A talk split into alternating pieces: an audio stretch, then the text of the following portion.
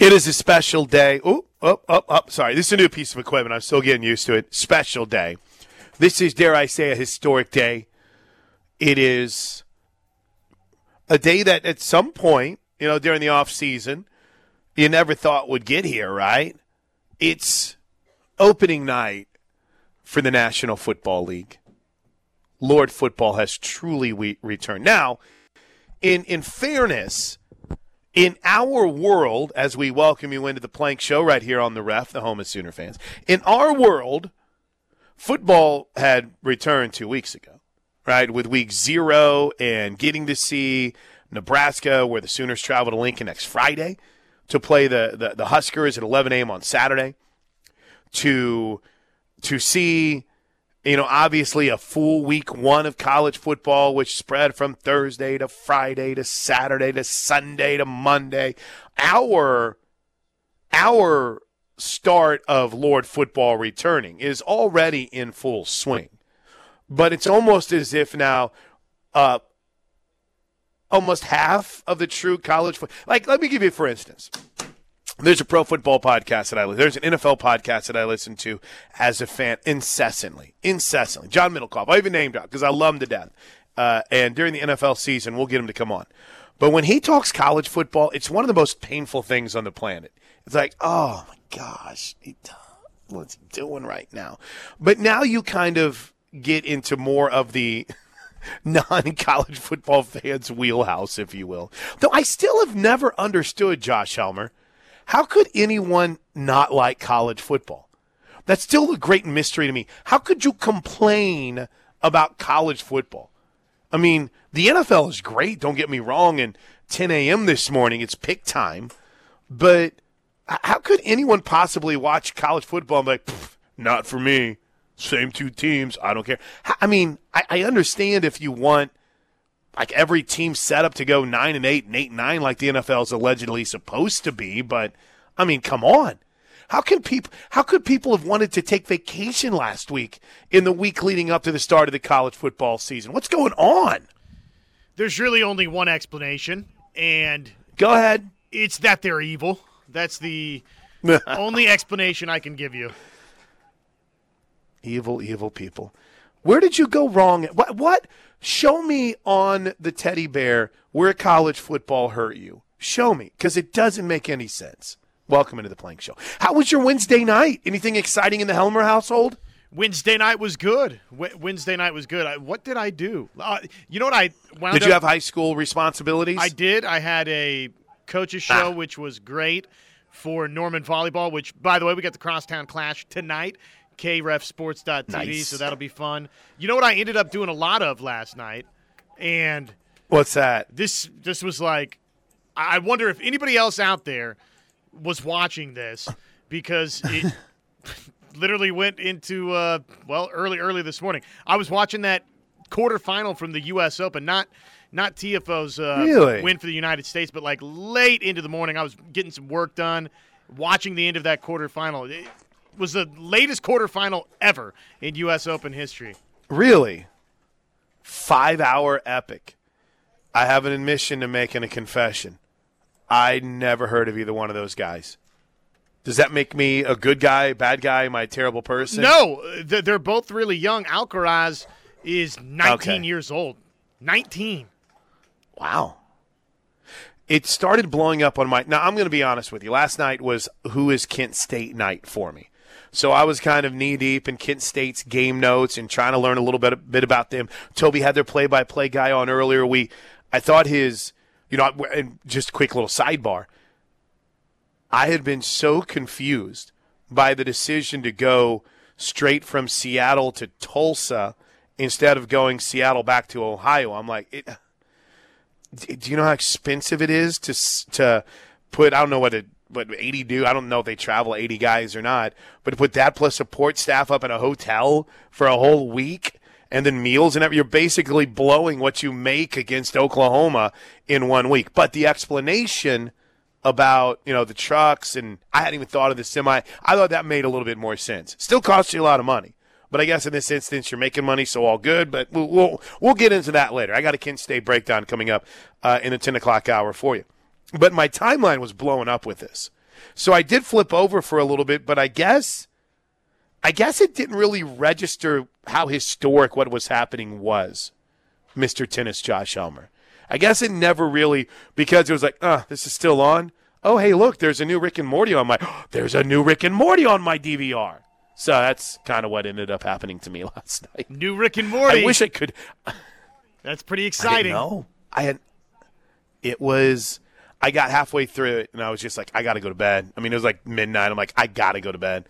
But yeah, it was. Uh, it was not necessarily a sportsy night for me because I'm excited about tonight, and we have you know family responsibilities on Wednesday night. We go to church on Wednesday night, but it was. Um, it was interesting. I love how certain storylines can draw people to a sport that normally you don't care about, and then you kind of learn, okay, wow, this guy is a big fan, or this this lady's a big fan of that sport. Uh, there was one of the ringer riders during the softball season um, that's just liking and retweeting all the softball stuff. I'm like, really? I'm like, let's go. Uh, you see people that you never thought of. Uh, who is the who was the Thunder pregame host that everyone loved, and he went and worked with the Pelicans? Why is why is his name escaping me? Antonio Daniels. Does that sound familiar? That's it. Yep, Is that AD. right? Huge tennis guy. Huge. I'm like, whoa. So that's what's interesting to me whenever you have an event like we had last night, or like when NASCAR is going late into the evening and you see a couple people that are still tweeting about it, and you realize, okay, I got a kindred spirit there. All right, there are people. But you're here to this. tell me. There, I, I'm not the only one that's sitting here watching. So I'm going to go out on a limb here, Josh, and assume that you were not necessarily finding kindred spirits. You were just there for the craziness of a match that was still going on late into the night. Yeah, I wanted to go to sleep so bad. I I wanted to go to sleep, but I was like, I I've watched too much now. I'm invested. I have to see how this ends. Tonight, the NFL starts. We're going to spend some time on it coming up in hour number two. There's a report this morning about Matt Stafford's elbow injury and offseason surgery. Um, it's the start of the end of week road trips for the Plank Show. Uh, today, I'm at Cavens, as we typically are on a Thursday. Gary's going to join us later in the show, 405 573 3048, cavensconstruction.com. They do incredible work and uh, they've been a part of our team, if you will, and I feel like we've been a part of theirs since day one of the show. Uh, roofing, construction, uh, environmental needs, water remediation, mold restoration. They, they've got you covered at Cavens Construction, and Gary will tell you all about it in about an hour and 20 minutes from now. And then tomorrow, tomorrow we're going with the split crew on a Friday. I'm headed out to Winter Creek Golf Club in Blanchard. Blanchard, Oklahoma. You, Josh Helmer, are headed over by one of my favorite jaunts. Did I understand correctly? You're going to be by Sam's tomorrow? Now, you're not at Sam's. Sam's is heaven, right? Do you ever want to put me on a remote and then I disappear for like half the show? Put me at Sam's. But you're going to be at what? Green cleaning? Yeah, I think uh, two green. Is it two green chicks? I, I think right. I don't know. That's where you're going to be, not me. I had complete. When it says Josh is going to be here, I'm out, and I'm completely done. Yeah, it's called Two Green Chicks. Uh, is where you're going to be for our OEC Fiber Football Friday. Yes, that that'll be good. And if you need something from Sam's, just let me know. I can pick it up later. Let's go. Let's go. I need a hot dog, and then I need you to go around and let me know what samples they have. Okay, I'll I'll because if they out. have the right samples, I might make that lunch for me, Josh. That's that's how it might go. But that's Friday, and then of course Saturday, all of our pregame festivities. Is TJ mad at me about Saturday? Do you, do you do you know what's going on for me on Saturday? Have we talked about this on the air yet? no, what's go- what's going on? So I had committed about I don't gosh like three months ago to MC the women's gymnastics championship, right? And they said we're going to do it on a game day. And like in my mind, I'm thinking, oh, how cool is that, right? Get to campus a little bit early, probably do it here at the LNC. Um, and if it infringes in our pregame show, then Toby and Teddy, I mean, listen, there, there's a handful of shows I don't get to do anyway because of prior responsibilities. It'll be fine. Well, now that we have our new location uh, uh, in, in the Hurts Donuts parking lot right there on the corner of Campus Corner, if you will, uh, it it's kind of a big deal. And so I committed to this, and the actual ceremony is not even on campus, which I, I, I think they had told me for a while, and I'd kind of blocked out. And it's at the Terra Verde Event Center, which is over there by the school. So uh, it's done at 1.30, which gives me time. But, Josh, you never know with traffic, and then I'm going to try to park over by Campus Corner just to be there quicker. So I'm actually – I don't – when was the last time TJ had to do a show on a Saturday?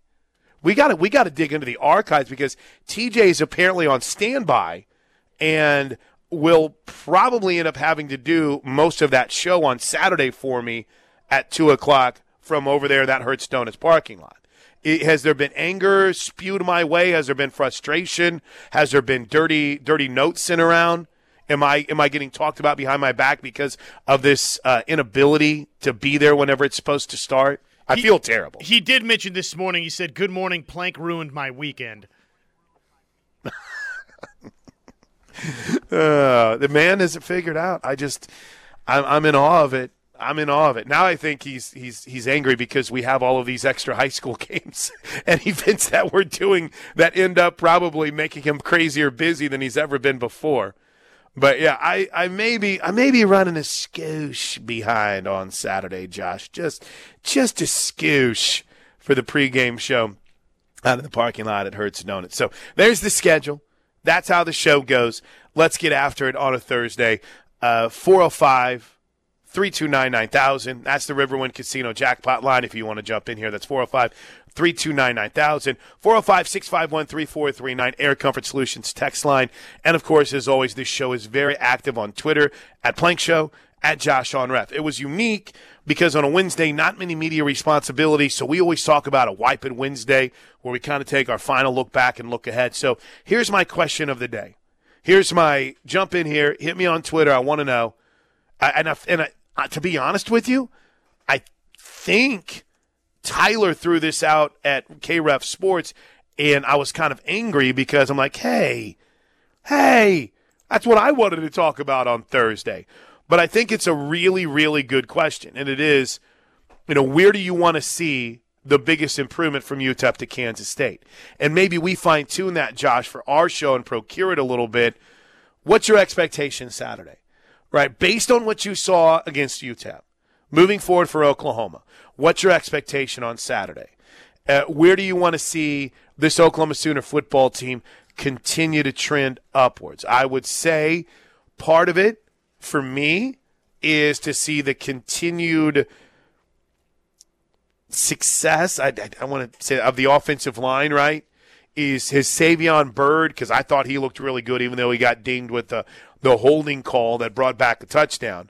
But as Savion Byrd gained enough trust, Josh, to where we could see him earlier in the game, um, I, I can say the the early returns on McKade Mettauer were not very good. And that's not knocking the kid.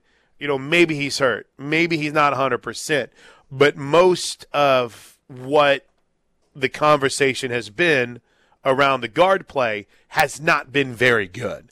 So is there is there a chance you know we see one of those youngsters play a little bit more? Would you know that's do you snap counts on the offensive line would be fascinating for me, Josh. Snap counts would be fascinating because I found it very interesting whenever whenever the conversation came up at Rudy's on Tuesday night. Or yeah, Tuesday night this week. And they had asked about a guy that may have earned himself a little bit more time.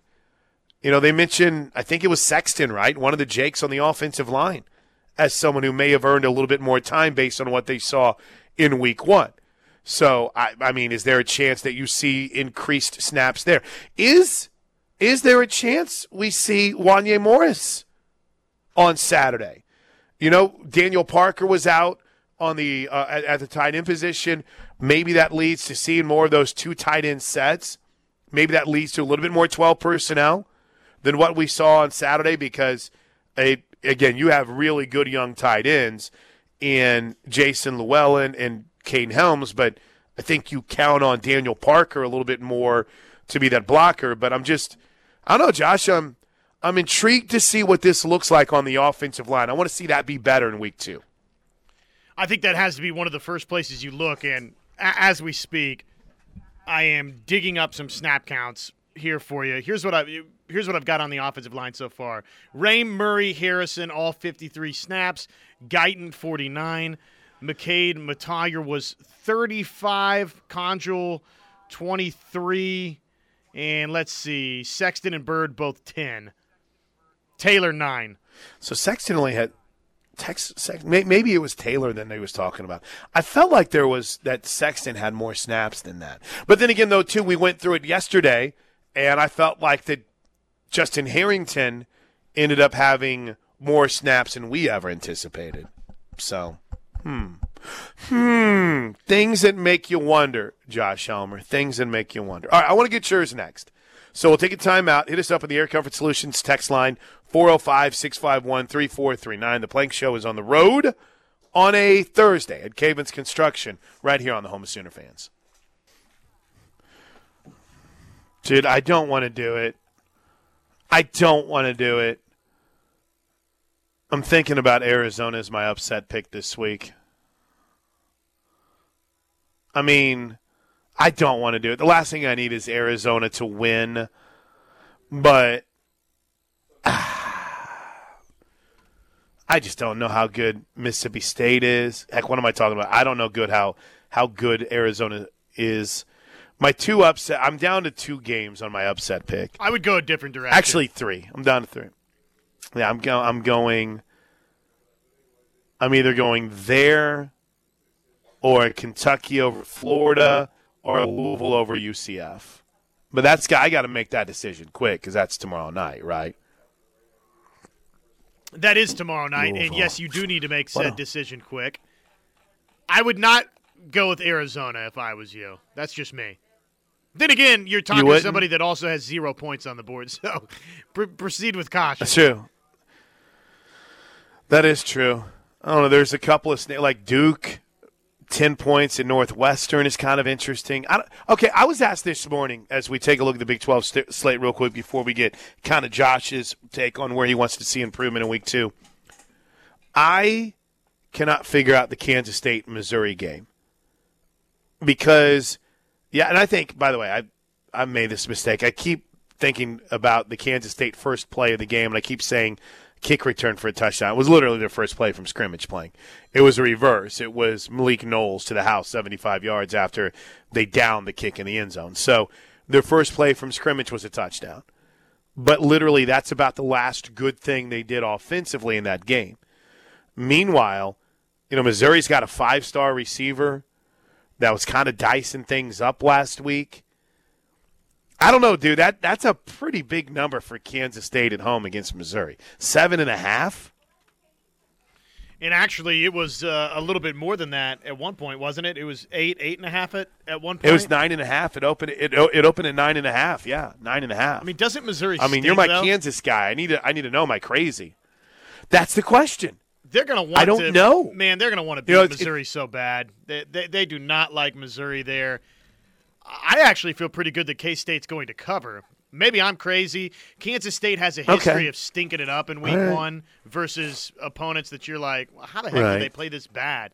And then lo and behold, they they get a lot better. So I don't know if it's a combination of being vanilla or something about K State just doesn't play well in week ones. But I feel pretty good that K State's going to win this game pretty, you know, somewhat comfortably.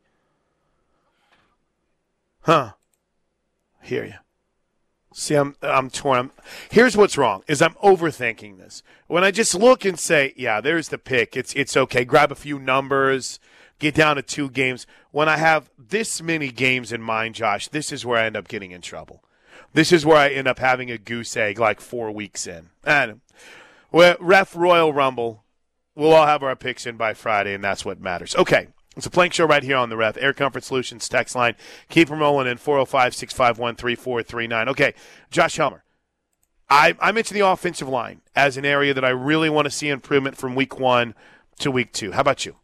And I think we almost dove into that a little bit deeper and said, let's see left guard really improve for Oklahoma. And I agree with you. I mean, they need to get that piece straightened out. I could big picture it and just say both offensive and defensive lines. I want to see dominate Kent State in this game. I mean, this is an opponent that you ought to overmatch. So th- there's that for me. But uh, th- this is maybe a little bit off the beaten path. I don't know how many others would say this. Felt really good coming into the season about one, two, three at wide receiver. And coming out of the opener, you know, maybe not quite that way. So I just think collectively, mm-hmm. beyond just Marvin Mims and Theo Wease, I, I want to see Jalil Farooq play better, right? I want to see one of these young receivers do something. I want to see Drake Stoops show me, okay, hey, remind me, yes, this is somebody in Crimson and Cream that has made a lot of plays. So I just think the collective performance of Oklahoma's wide receivers, I need to see something a little bit more before this team heads to Lincoln. So I like it. Now, is that a conversation about being more physical? Is that a conversation about being more involved? Um, is you know maybe I don't want to obviously the finer points of it. We could talk route running and things of that nature. I mean, when you say more involved, do you point at Dillon Gabriel though for that, or is that just these guys being a better target? Being a better target, I think to a certain degree, the coaching staff wanting to use more players. So I think just all of that. I I want to see production from these guys versus Kent State because this is kind of you can do this versus Nebraska and, and we'll see. I mean, as you go along in the the Big Twelve portion of the schedule, but I mean, for a lot of intents and purposes, when we're talking offensive line, figuring out left guard and you know whatever you want to pick and choose defensively that you want to see improvement on, this is you know, look, with all due respect to Kent State, kind of the final tune-up uh, for Oklahoma before things start getting serious. So I just I need a little bit of resolution in the production department from Oklahoma's receivers beyond Mims and Wease. So I, I want to see that this week. I like it. So depth, depth too is an issue. I, you know, it's it's a little bit unfair because by the time that Gibson came in the game, they weren't throwing the football, and I know everyone's kind of excited about Jayden Gibson. Uh, we, we probably and gosh, I you go back to what Jeff Lebby said earlier this week from his press conference that he had. He talked about playing guys, Josh, and I thought this was pretty interesting because I mean it's not it's not as if they didn't feel like they played enough guys, but we we didn't play as many guys as maybe we had hoped and wanted to just the way the game worked out, you look at it, you know, up 21-0 after 15 plays of offense. And then as it moves forward, you have 10 series, and in the second half, you only have four.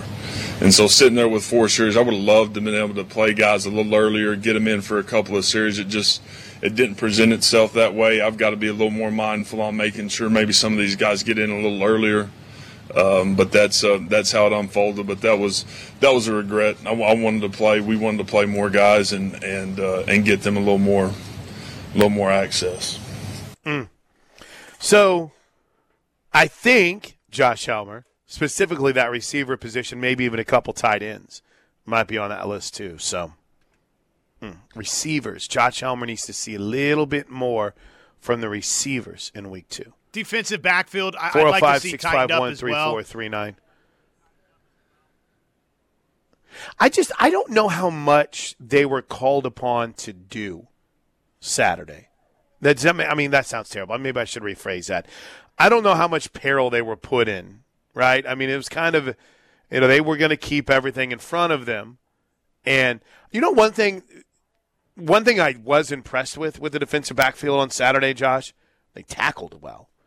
They really did. I mean, it wasn't there wasn't one guy getting juked, and then the next thing you know, you look and there's they're 30 yards down the field.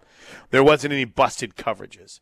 So I mean, it's like the slightest eh, the the slightest bit of of acceptance, right? oh, they didn't they didn't break any coverage. It's like, oh, Plank, you made it three hours in your show. Well done. You know, we wanted just the minimal, and they accomplished that. So I'm with you. Yeah, here's one thing I do want to see in week two. I want to see more of those Stutzman hits. Danny Stutzman had one big hit in that game, And even though it came a little bit later, you still got the oohs from the crowd, right? I want to see those. I want to see him cap off hits. I want to see a runner pay whenever they they hit that line of scrimmage. I really do. And I think you'll continue to do it. It's it's wild because we say this, and I agree with Toby. I think Kent State's better than UTEP. I, I, think if Kent State and UTEP were playing each other on Saturday, I would probably take Kent State to win. But I, I also think there is a chance that Oklahoma could have a lot more success defensively in getting off the field quicker just because they try to run that hurry up offense. They try to, when they get a first down, they try to go. And I think the Sooners can create some havoc if they maintain their proper alignment and things of that nature. So much for a wipe it Wednesday, right? so much. But this is looking forward in all fairness, right? We are looking forward here. I think we're in the clear in the terms and conditions that apply okay. here of Wipe It Wednesday. I think we've we've tossed it forward Thursday. Here's a good one. Here's a good one from the 614. Less pre snap penalties. Eh, eh, cleaner. I don't think. I was trying to look at the number here while I saw that, that text. I don't.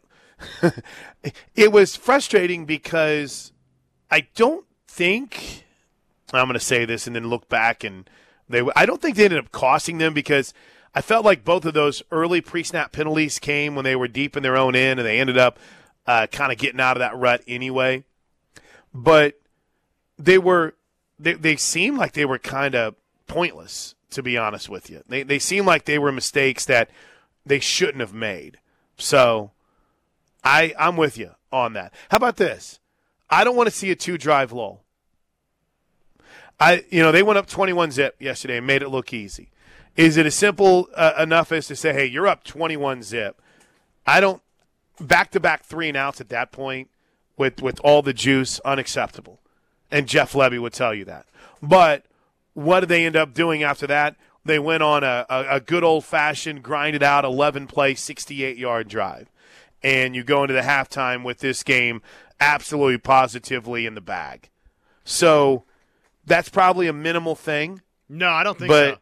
I, I don't like those lulls. You don't think so? Okay. No, I think that's good, man. I, I, like I think that's a, a really good way to put it. And I would actually, I would add to it and say, show me three great quarters, right? Because, I mean, look, if you dominate for three quarters and you get into the fourth quarter and all of a sudden you got third stringers and the like in there and Kent State scores a couple of times, then so be it. But the the second quarter lull in you know specifically that you're talking about, yes, uh, get rid of that. But then even beyond that, Plank, you really want to see them come out and continue to dominate to start the second half. It just just make this thing look like a total mismatch, and then boom, it's uh, obviously onto a big trip up to Lincoln, Nebraska. So make this look make this look like you're just the dominant football program bet- between these two. I mean, that's the spread says that that right. should be the case, and make that be the case.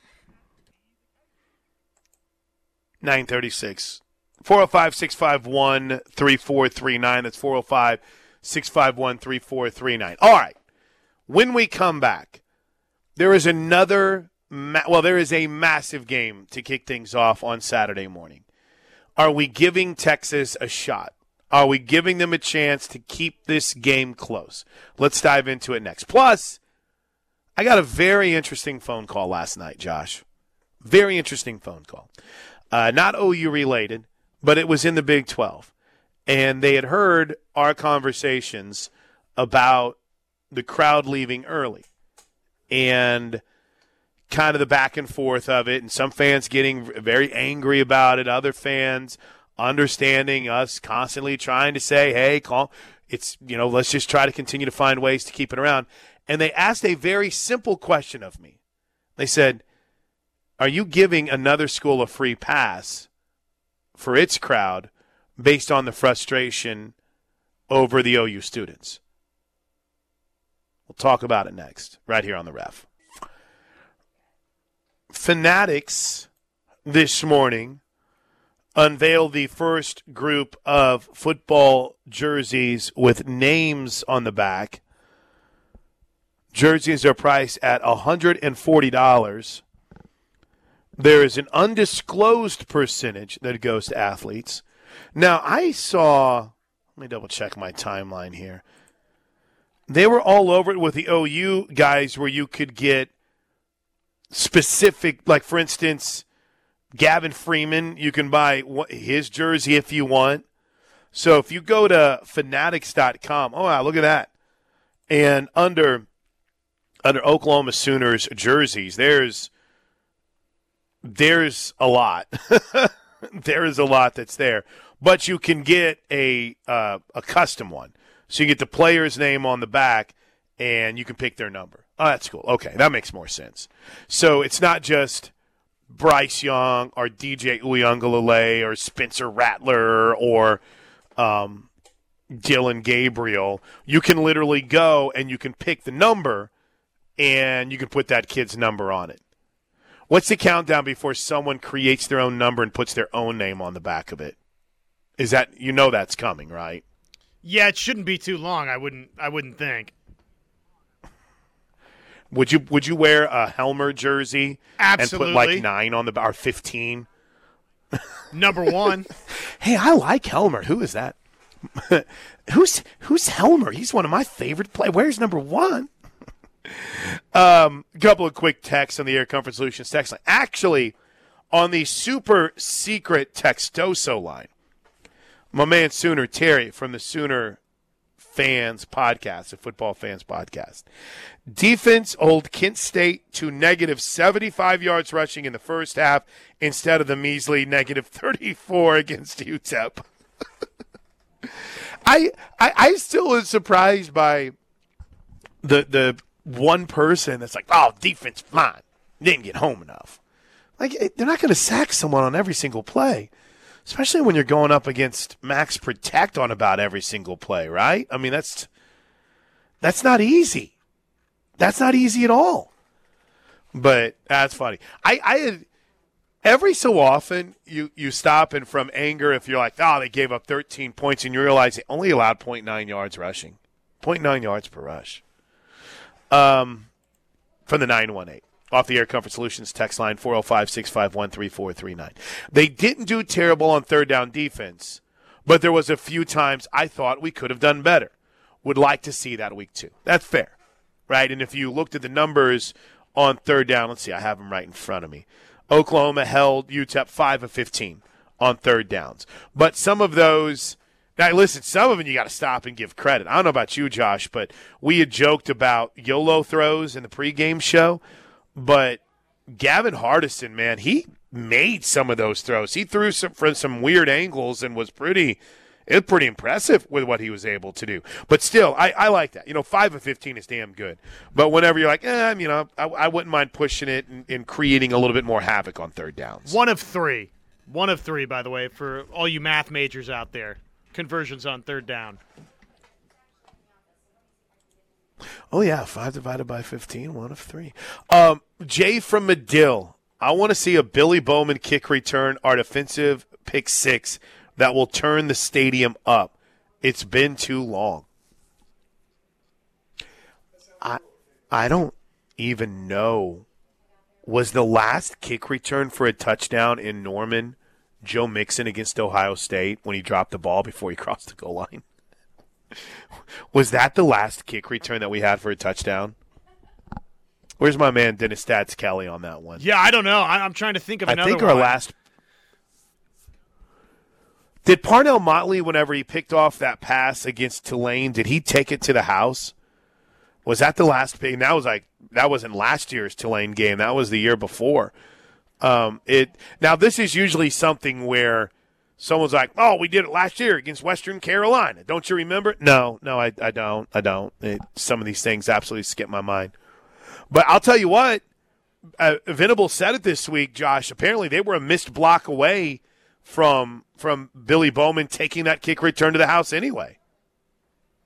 Just one block away. Clean that up. It would be fantastic to see, and I agree with the sentiment there special teams, if it's kick return, punt return, obviously you get into the end zone and the, the roof comes off the place. But if uh, even if you just have a couple of big gainers, I think again on special teams is really really going to excite the Oklahoma fan base just because that's not been part of the hashtag OU DNA of late, right? I mean, it's just not been a program that wanted to be super aggressive or gamble much, if you call it gambling, on special teams to try and make aggressive, aggressive, explosive mm. plays. And so, yeah, I'm with you. I mean, it's it's fun seeing the return of that.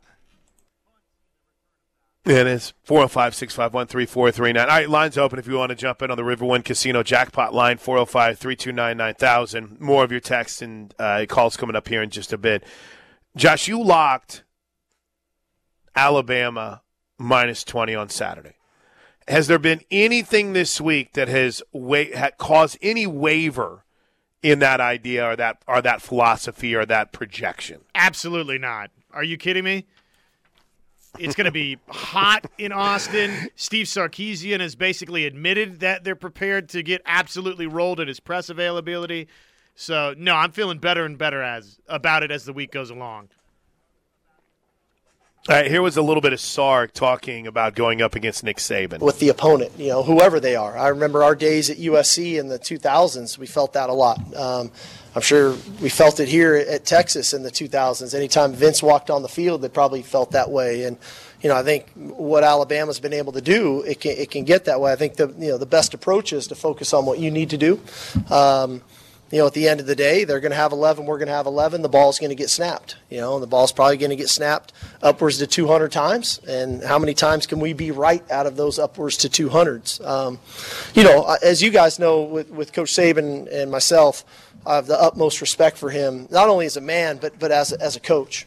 Um, he's tremendous at, at game planning. He's a very good schemer in all three phases offense, defense, special teams, and he's a really good motivator uh, does a nice job motivating his team and getting them ready to play. Um, so for us, for me, you know, the challenge is I can't worry about what he's doing in, in their locker room and in their team room. I got to shift my focus on making sure that, that we're game planning really well, that we're scheming really well, that our guys are motivated to play uh, and have the right mental intensity, you know, not just on Saturday, but on Monday, Tuesday, Wednesday, Thursday, and Friday, uh, so that we've got good focus um, and that we can go perform they keep talking about 09. They keep talking about 2009. Do you know why they keep talking about 2009, Josh? Because they were good in 2009? And they played in the Because the in 2009, Steve Sark In 2009, Steve Sarkisian took a underdog Washington team and beat number 3 USC. And upset them. And now, you know, I blame Ced Golden for this. Now they're starting to draw the comparisons of, well, Sark did it once, so Sark can do it again. I just, I mean, I'm sure if we were doing a, a, sports radio show on the ref, you and I, we were probably having some of the same conversations if we were breaking down USC and Washington. Um, I don't know. I just feel like this Texas team is just not ready for this moment. I really do. Uh, I just I and I I have a bad feeling it could get ugly on Saturday. I mean, could it get ugly enough to where that seat, even with Arch Manning committed, gets hotter than it's already at? If they get embarrassed on Saturday, Josh, could that ratchet up the concerns for where this program is headed? I I don't think so, but depending on how ugly it gets, then yeah, maybe a little bit. I mean, if they lose by 40, 50 points, then there's going to be some really upset Texas fans. Simple as that. Right. I will say this. I will say this. If, and it's a big if, if they happen to keep it close, Texas fans are going to be unbearable. Unbearable. Just prepare. I don't think you're going to have to worry about it, but they're going to be unbearable. All right, uh, 951 on a Thursday. Quick break. It's Plank Show with Josh Helmer. I want to I want to talk crowd. I want to pay off my tease about the phone call I had from someone who is a very concerned uh, Big 12 fan. We'll get to it next. Just real quick, near the top of the hour. And you know, we we had Ryan Leaf on yesterday and we were talking about the Pac-12 and what it might look like. Brett Yormark made some comments yesterday. Yes, he did. And we were getting into we were getting into the Pac-12's future and the Big 12's future. And this person had brought up, hey, heard you guys talking about crowds. Heard you talking to Ryan Leaf. How come no one has mentioned how terrible the Oklahoma State crowd was against Central Michigan? How come no one has brought up concerns about what the Big 12 is going to look like after Oklahoma leaves? You've spent so much time fighting about Oklahoma's crowd and students leaving early. How come there hasn't been more about where the hell were Oklahoma State fans to start that game on Saturday? All right, well, I'm sorry, sorry, Thursday. And I kind of thought about it a little bit, and I think we all know the shot. Those shots were taken so early. Uh, they didn't do a lot of crowd stuff, but I'm, uh, I don't know. I, I, are Oklahoma State fans upset about it?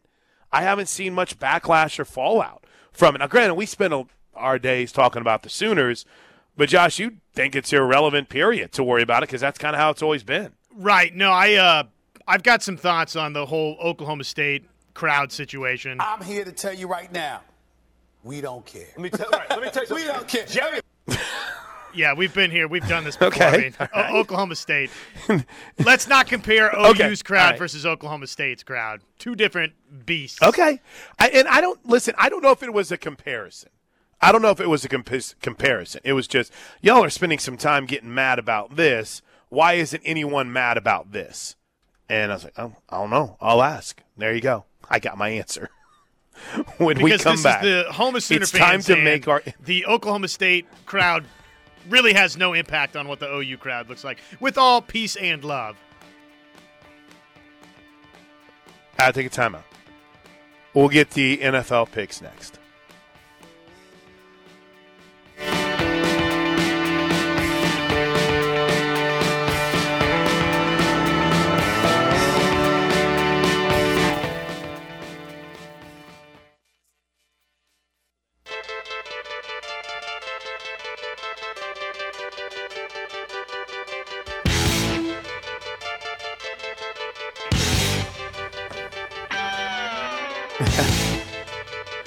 Welcome back into the Plank Show right here on the Ref with Josh on Plank.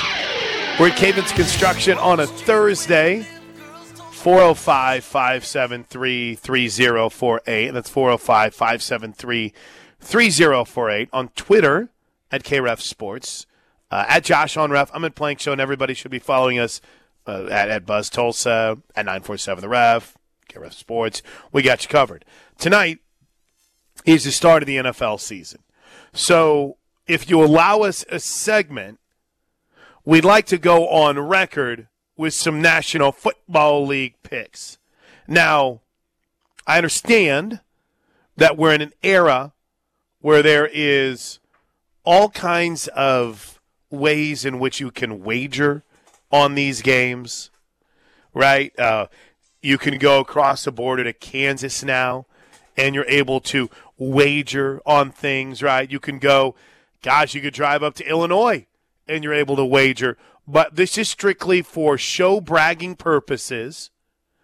And I will admit, we made picks on Sunday night, and I think I've changed my mind on a few. So, are you ready to roll, Josh Helmer? Sorry, yes, I, I I know we am have a ready delay, to roll. but is it really that long? No, it's not that long. I'm sorry. I am trying to get organized Okay. musically. I, I am ready. Yes.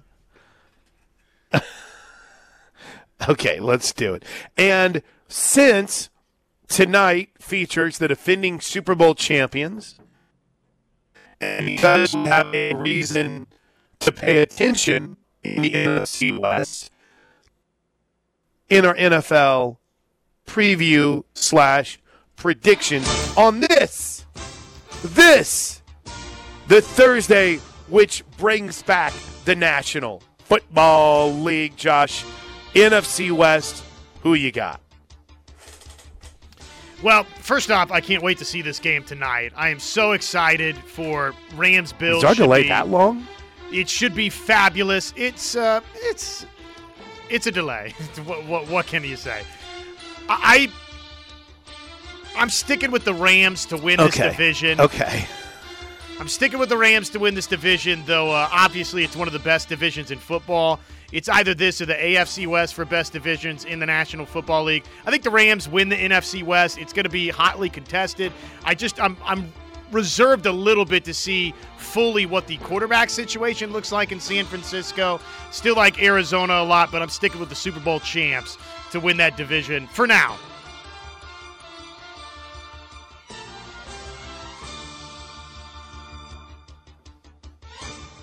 Uh oh, and now we have officially dropped off with Plank, which uh, I, I didn't realize.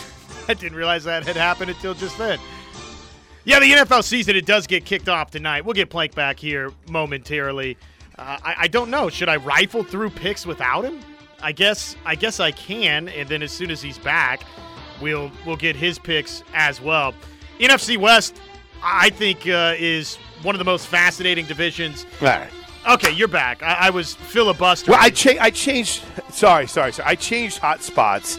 Uh, I brought a hotspot with me, and I just threw, literally, I just threw a Verizon hub across the room. So I may have to buy us a new one. sorry, not sorry. Understood. My gosh. Um, okay, so you're going with the Rams in the NFC West. This is not going to be very fun. I'm taking the Rams too, but I have a bold prediction for the NFC West, Josh Helmer. You ready? Yeah. I think the Cardinals are going to be the second place team. I think Arizona is going. I think Arizona is going to start this season 0 and 2. I think they're going to lose the opener to KC tomorrow, Sunday, excuse me, and I think they're going to lose to the Raiders next week. But I think they're going to be really good. Uh, I like the running game. Um, I actually like what they've got defensively under Vance Joseph once again. So Arizona's kind of my sleeper pick. Now, let's not forget Arizona last year was one of the last undefeated teams, right? They were one of the last undefeated teams in the NFL. Um, but I'm go I'm going with the Rams to win that division. All right, let's just kind of head across the board here from the NFC West to the NFC South, where Baker is back and he's a Carolina Panther. Um, there is a lot of love for New Orleans.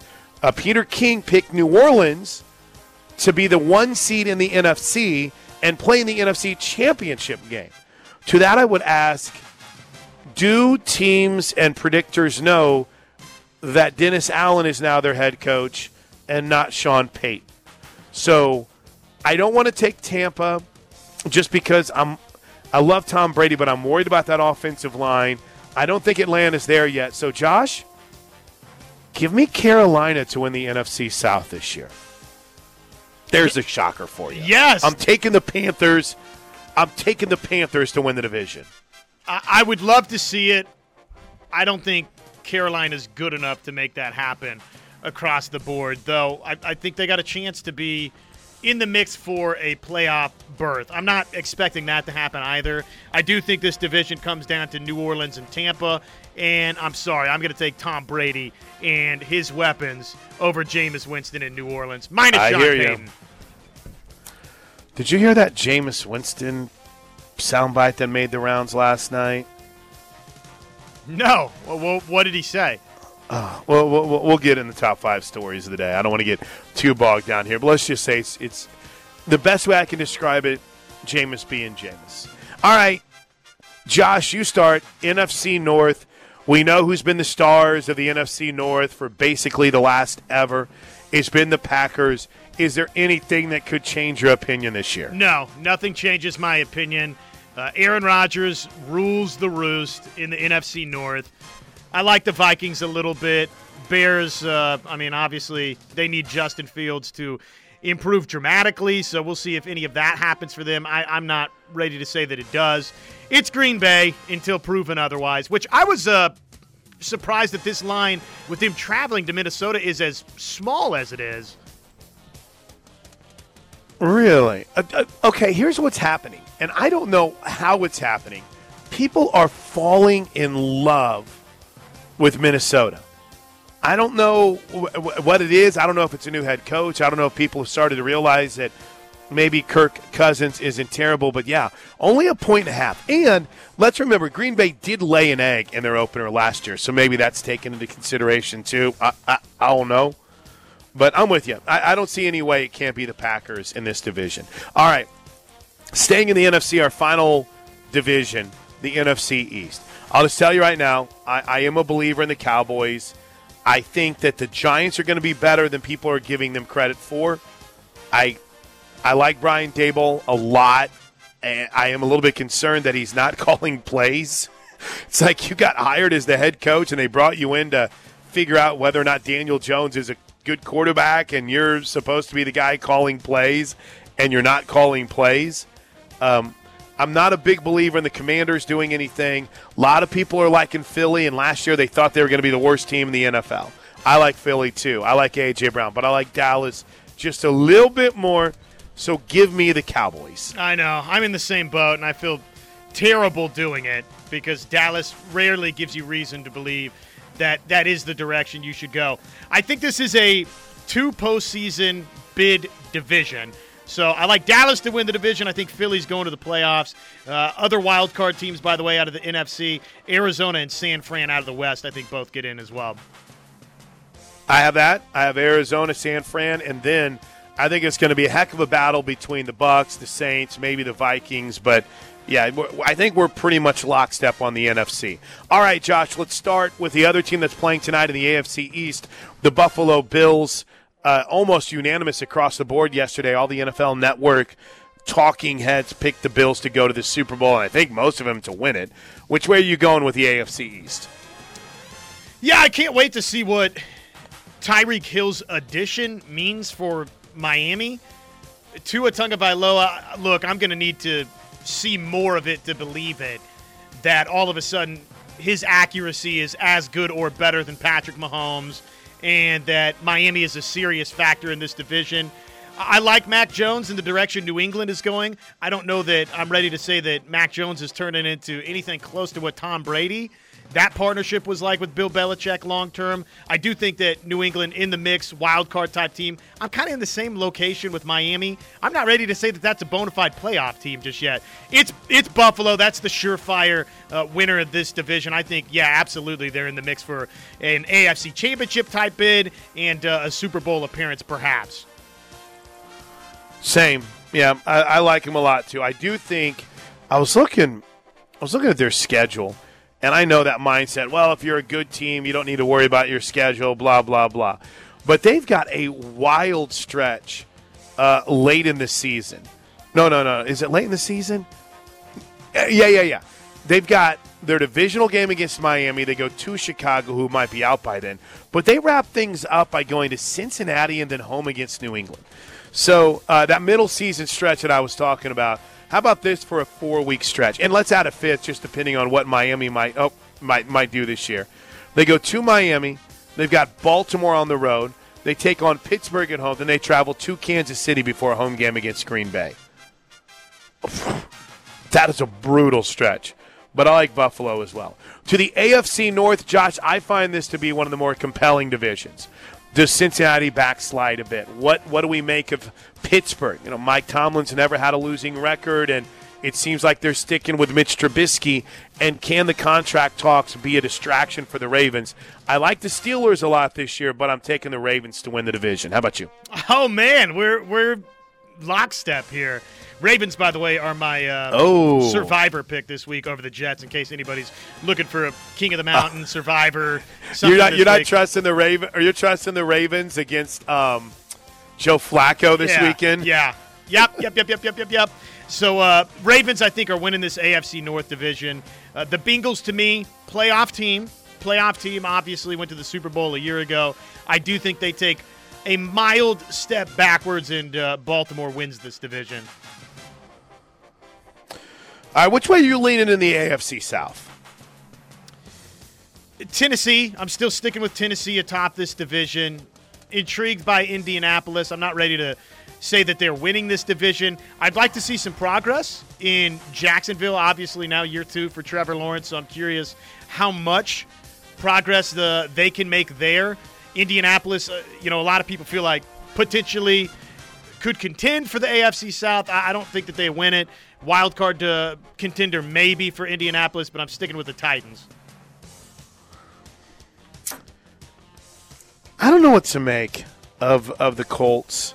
I really don't. I is Frank Reich a really good coach? Yeah, I think so. But is Matt Ryan just needing to get away from Atlanta and have a few more weapons? Uh, and Pittman, what he could potentially be as a number one receiver. You know, how much trouble is Indianapolis in if they can't get Jonathan Taylor going? Uh, unfortunately, Josh, this isn't very good sports talk radio because you and I agree on the East, North, and South. And I think we're going to agree on the West because, as much as it pains me to say it, I think you got to make it seven straight. I love what the Raiders and Chargers did this offseason. I think Denver is going to be a problem. I think there's a chance that all three playoff teams could come from the AFC West, but I also think there's a chance that one of these four stumbles. Uh, but I'll guarantee this much: that one of the four is not going to be the Chiefs. Patrick Mahomes still plays there. Andy Reid's still the head coach. They did some nice things in addressing defensive needs in the draft this offseason. So I'm taking KC to win the AFC West. Begrudgingly taking KC to win the West. I'm also begrudgingly taking the Kansas City Chiefs to win the AFC West. I think uh, two other teams from this division are headed to the playoffs. I think both the Chargers and the Raiders are getting uh, wild card berths. Nope, I'm not there with the Denver Broncos. Not yet. I'm with you. I think Chargers, Raiders, Bengals. Um, I think the Steelers are going to be close. I think Cincinnati. I everyone that's like, oh, you picking Cincinnati to not bounce back this year. That's how dare you? You know what? What a lack of respect. They're over under with six and a half wins last year. Okay, peeps. And let's calm down. They won the. They made the playoffs with a ten and seven record, which was the same record as the Raiders and the. Uh, Oh, why did I, on the Patriots last year? So well, it's not like the Bengals are coming off a twelve and five season or thirteen and four. And, and they caught a little bit of magic late throughout that postseason run and nearly won a Super Bowl, right? Nearly won a world championship sure. out of that push. But now all of a sudden, welcome to the schedule ramping up a little bit. And how can you handle that for the entirety of a season? We're about to find out. So there is our picks. I've got. Um, I know Gary's going to join us coming up in ten minutes. Agree, disagree. 405 329 9000. Riverwind Casino Jackpot line. 405 651 3439. Air Comfort Solutions text line. I will add this, Josh. Three three wild predictions. Um, I think you got one of them. I think Carolina is going to be really good. I think Carolina is going to be really good in that NFC North. I think they're going to be our yeah, no NFC South. Excuse me. Number South, two. yes. I think two teams. Yeah, make sure I get it right. I think two teams that are chronic losers are going to have really good seasons this year, and by really good, I think they could be an eight or maybe even nine win team. I think that Houston is going to be better than advertised. I love their rookie quarterback, our uh, rookie running back, and um, I think the Jets are going to be a little bit better than advertised. I think that they're going to be a bit of a problem. I'm not buying into this Detroit Lions are going to be okay. I think y'all are just caught up in the drunkenness of of of hard knocks. So there's two, and then the third third thing that I'll throw out. I think the person that wins the MVP this year is going to be someone that we're not talking about very much. Uh, every year, the MVP conversation is Mahomes Aaron Rodgers, Lamar Jackson has emerged the last few years. But I think this might be the year where it's a non quarterback that we end up looking at and saying, Whoa. What what a difference that made, or what a season he had. I think it could be in Carolina with Christian McCaffrey. I think it could be in Vegas with Davante Adams. I think it could potentially I think it could potentially even be Josh in Dallas with a CeeDee Lamb. Receivers don't win the MVP. It's always a quarterback win, but I just feel like we'll be having maybe it's Tyreek Hill in the way that Miami uses him. I don't know, but you look at year to year to year, and the, the MVP winner, which I usually don't care about, but it's kind of wild. When was the last time a non-quarterback won the MVP award? Good question. I don't know. Good trivia for you here. 2012. Adrian Peterson. Ah, wow. Yeah, so a decade ago when AD won it. You know, out of all of those wide receivers, skill guys that could win it, Tyreek Hill, I think, does have the best case yeah, I know. to win it because he's going to get a lion's share of the credit if all of a sudden Miami is the AFC East champion if they unseat Buffalo a little bit, and oh, by the way, he has 1,300 yards receiving and a bunch of touchdowns. I mean, he's going to be, instead of Tua getting the credit, it's going to be Tyreek Hill's a rival that gets the credit. So he, he's going to have a chance if he's great, and if uh, Miami obviously can win that division or be right in the thick of it. Do you know how many wide receivers have won the MVP award? it's zero. Is that right? Yeah. Never, never uh, Randy Moss or, oh, oh, I'm Jerry sorry. Rice. Jerry Rice won the Pro Foot the PFWA MVP in like 19. Uh, let's see here. What year was that? Was I was just trying to look it up. But as far as the AP award, yeah, no, no, never happened. Unbelievable. Uh, I think a kicker won it one year, but yeah, Mark Moseley won it one year somehow in 1982. But you're going back. This has been a this has been a quarterback running back award. I think with the way this offseason is gone, I think you're going to see some receivers that end up in this mix for the MVP this season. Well, it's already 10-21. Man, I love the NFL. Can't wait for tonight. The number has stayed fairly consistent between the Bills and the Rams. Open with the Bills as a one point favorite. It's now at two and a half. Over under this evening up 52. Can't wait. It wasn't too homeristic, right? I didn't take. I mean, taking the Panthers to win the division, you might say it's a little bit homeristic with Baker, uh, and I've and I've came off what I originally thought. I originally thought Tampa would win that division, but we agreed on every single division but one. no, no, two, two, two. No, no, to win the North. I'm, I'm sorry, you cut out on me there. Who for the North? Um, did you take the Ravens to win the North? I did, yes. Okay, so we only disagreed on one. It's gonna feel predictable. I'm tired of covering sport where the same team in all the time. I can advise about college football. Literally the exact same vision. I think everyone does the same thing. All right, we're back to put a wrap uh, on some NFL talk next.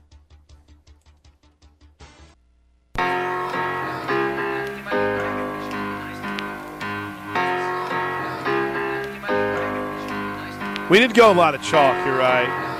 I'm getting called out for so many chalky picks.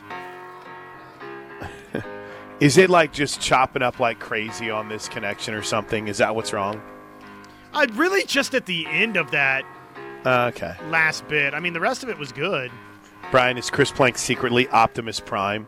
I got a Max Headroom uh, shot. I don't know what's going on.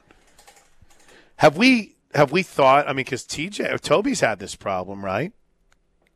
And everyone blames Toby. This problem's happening here. Everyone's blaming me. I mean, have we pointed the finger at ourselves, Josh? Just kidding. Uh, no, down. and okay. I will accept zero blame this morning. was there was there any of the divisions for you that you kind of wavered on at all?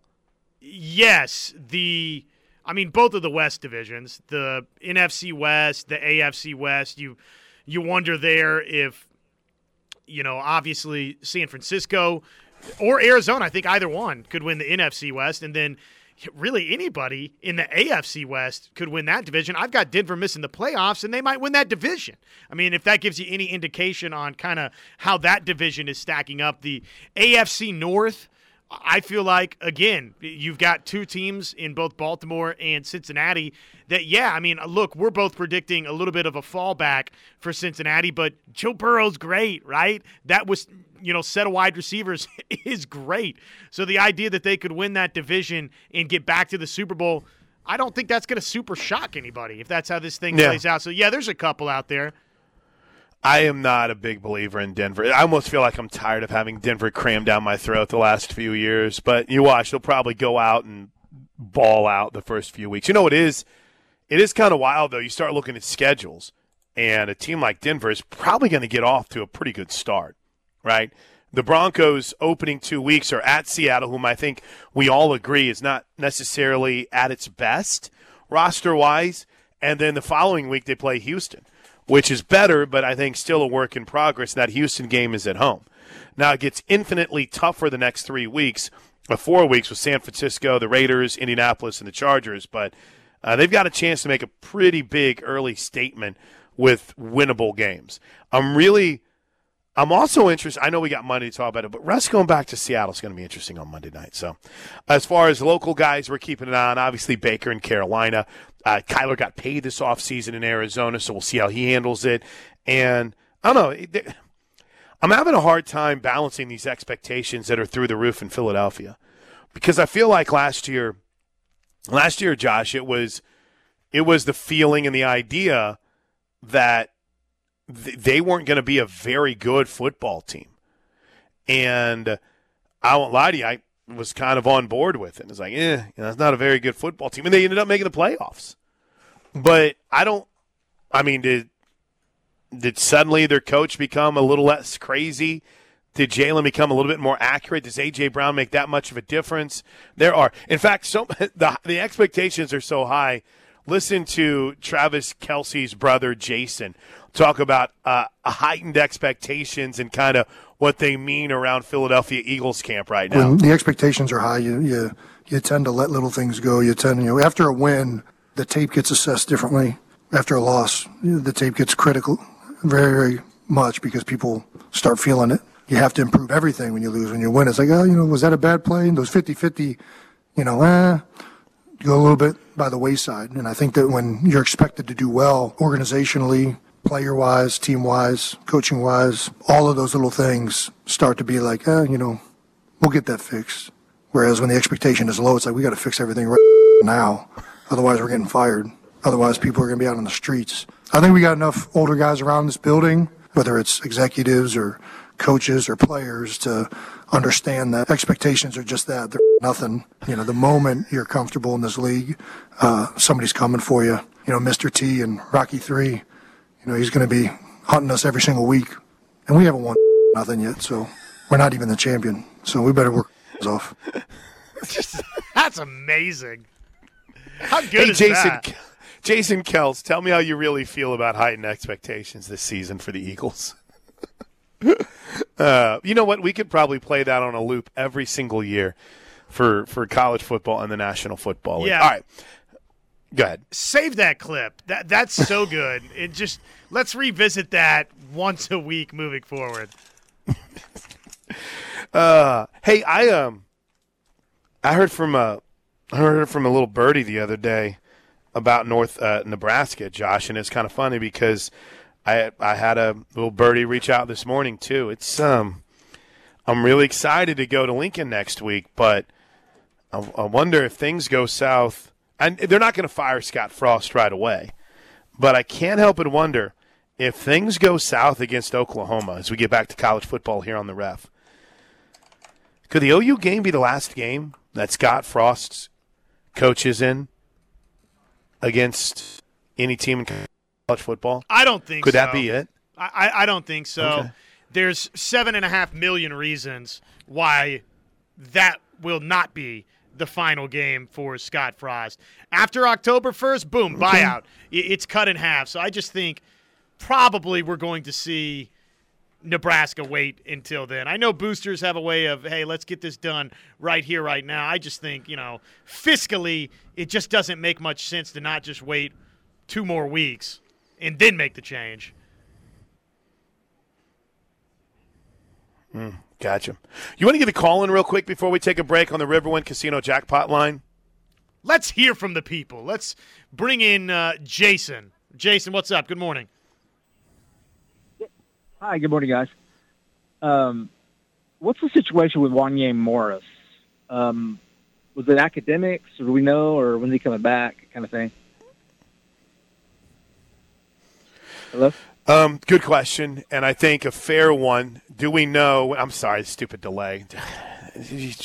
Josh, you want to take this before I throw more equipment? Can I just do? Can I do every show from in studio? Can we just do this? I'll, Gary can come in and hang out with me for like three hours if he wants. Um, what do we know right now? Not much, except from what uh, from what Brent Venables said the other day, which is uh, they're working through some things that it's probably sooner rather than later. I think, Josh, it's fair to say that all the inclination, all the rumors had been that it was going to be a two game deal. Uh, some had theorized, and maybe there were some academic issues. Other, obviously, we know that he's he settled his issue that he had with uh, with being turned over to collections for his rent and basically being evicted, and those were all public filings, so you can find those anywhere. But yeah, I I, I think we're looking at sooner rather than later. But again, I don't think we're going to see him on Saturday, right, Josh? Yeah, no, we're not expecting Wanya Morris uh, on Saturday versus Kent State. It's kind of been, again, not officially stated by Brent Venables or Oklahoma, but sort of for whatever reason, the rumblings have been it's probably a two game suspension for Wanya Morris. So I don't know necessarily how or why those rumblings have sort of come out, but you know, Brent Venables was also asked this week, Jason, when Wanya Morris is back, is he going to have a legitimate chance to compete for that starting job? And, and Brent Venables said absolutely. So we're kind of this is not officially from Brent Venables, but the belief out there is probably that Wanya Morris is back next week and could start as early as next week for Oklahoma for a number of issues that uh, have happened away from football, as a couple that Plank mentioned, and then sort of the rumor out there as well was that maybe he missed something with the tutor over the course of the summer. So again, that's not substantiated. That's just sort of some of the stuff that you hear out there. Anyways, Jason, hey, appreciate the phone call, buddy. All right, thanks. How about that? We navigated through Plank. I think they need him. I think that's one. I love your calls, man. It's just I don't know what it is. I don't know what's going on. I don't know why there's this hate for our connection today. That doesn't happen out here that often, does it? When we're at Cavens? I'm scared to reply, but no, yeah, it typically it does. does. not happen. All right. Quick break. Gary's going to join us next. I, am I'm, I'm with the caller though. What's going on there? You know, will we? Is there a chance that you know if if Brent Venable says sooner rather than later, then maybe they magically reappear? We'll get into it uh, as the show rolls on right here on the Ref.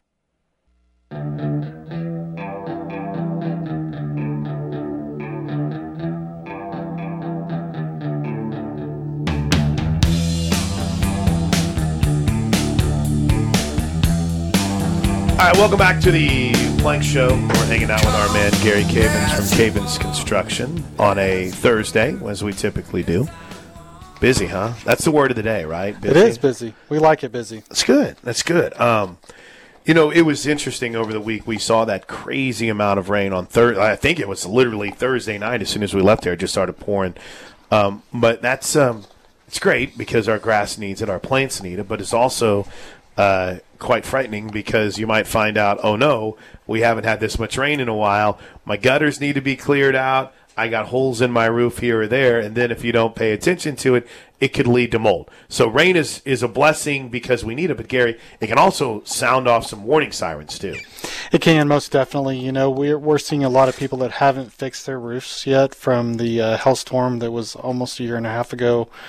Um, and you know, it's one of those things going into winter. Let's you, you want to have somebody come out and check it and make sure it's squared away because one thing that we're seeing is a lot of people having mold issues because right. of them not um, taking care of the roofs, not getting them repaired. People are just waiting because they thought there might be another hailstorm this year, or you know another fall hailstorm, which happened last year. Um, so there's a lot of reasons why they haven't. Um, had the roofs inspected or repaired um, or replaced. Uh, but now's the time to do it before you get into environmental issues inside your home, such as mold and all that kind of stuff, because it, it happens and we're seeing it left and right with all the rain we've had recently.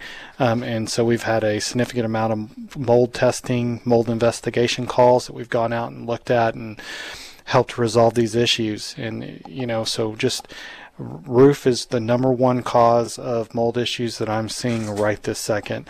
The second cause is water intrusion that is coming into the business or the home um, through tilt wall panels or just all kinds of different things. So it's it's um, if you have any kind of water intrusion, whether it's through the roof, through an exterior wall, under a door, windows, whatever, that can cause mold issues in your home. Uh, so it's always good, home or business. So it's always good to have somebody come out and uh, inspect this stuff and find out what's going on. Now, we were talking about the one stop shop for a lot of things within your home uh, air duct cleaning, carpet cleaning, hardwood floor cleaning, dryer vent cleaning, tile cleaning Uh, you've got all kinds of ways in which you can really help make the, especially for someone if you have a someone like myself who's very allergic to everything that possibly exists. You can take care of just about any of that, can't you? Yes. Um, yeah, we, we're you know our environmental side is just outstanding. They do a great job day in, day out. We're really um, proud of what they do, and we're proud of our continuing education program that we have here at Cavens. Um, we call it the Cavens Academy, and um, you know we go through everything. And once they've completed their hours and their training, they even get you know certificates and everything, uh, their certifications for what they you know what they're doing on the environmental side and it's just a continual training uh, for me and Jessica V uh, VT we're always uh, taking classes uh, traveling to classes taking online classes uh, developing our skills and our abilities and we're continuing to develop our uh, our team's skills and abil- abilities on the environmental side. So, you know, um, our core deal is the air duct cleaning, carpet cleaning, hardwood floor cleaning, dryer vent cleaning, tile cleaning, uh, dumpster rentals.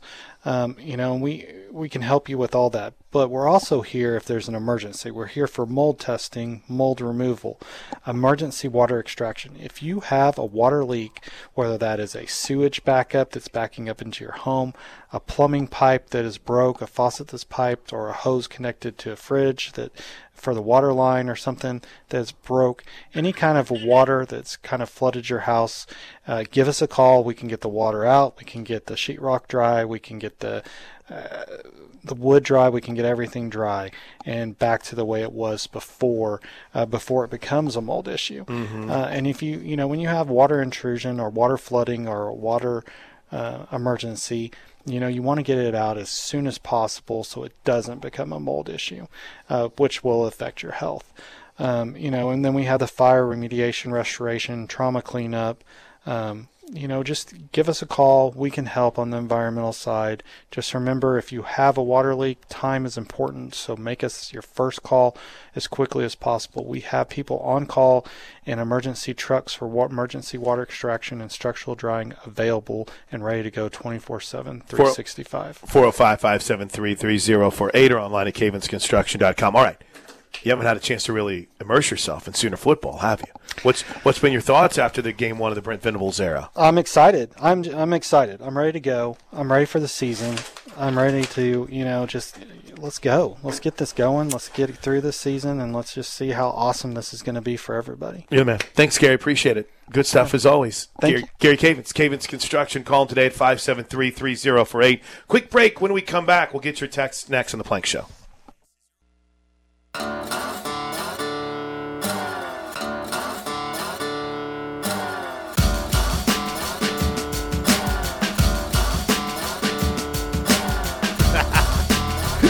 right, welcome back into the Plank Show. We're on the road for a Thursday hang with our crew over here at Cavens, cavensconstruction.com, 573 3048. That's 405 573 3048.